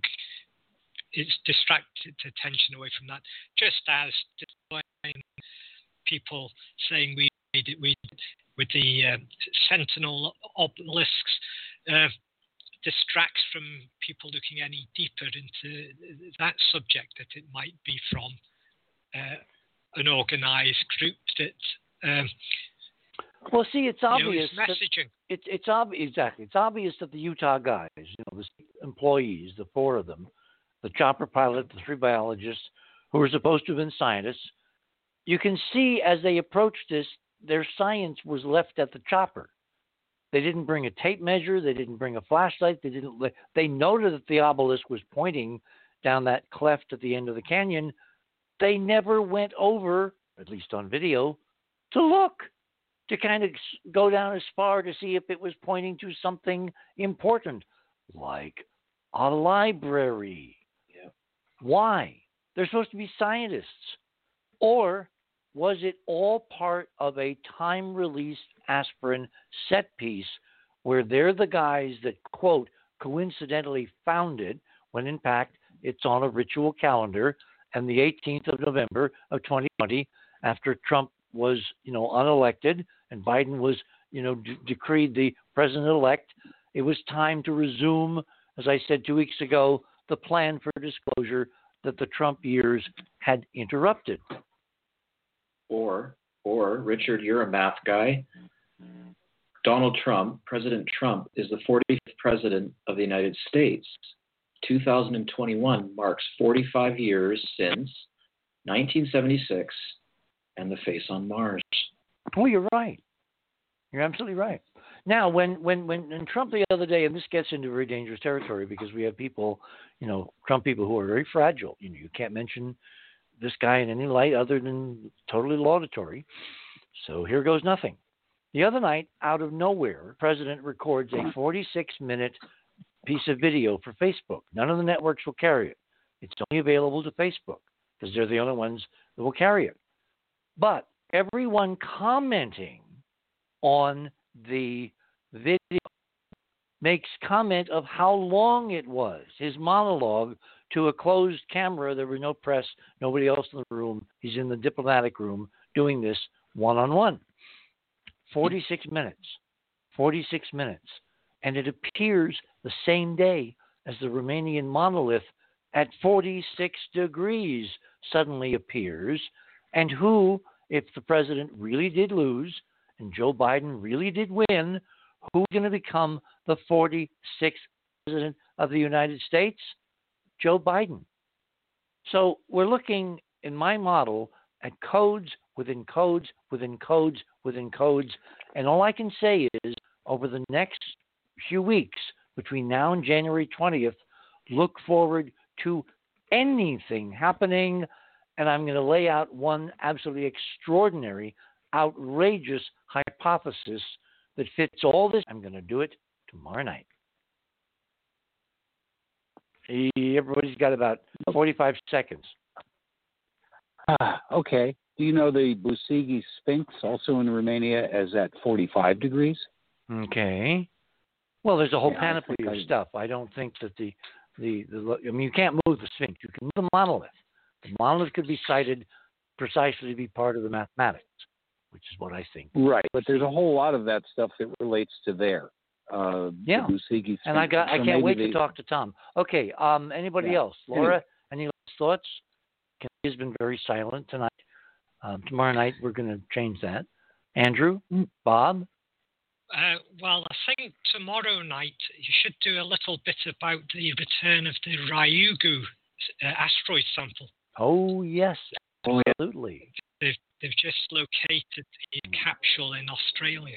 So Reminds me that, of you know. that could be a bit of disclosure. Are you kidding? They visited a tetrahedral, you know, spacecraft and brought four oh, pounds, no. give or take, home. Hey guys, you hear the music? We're out of time.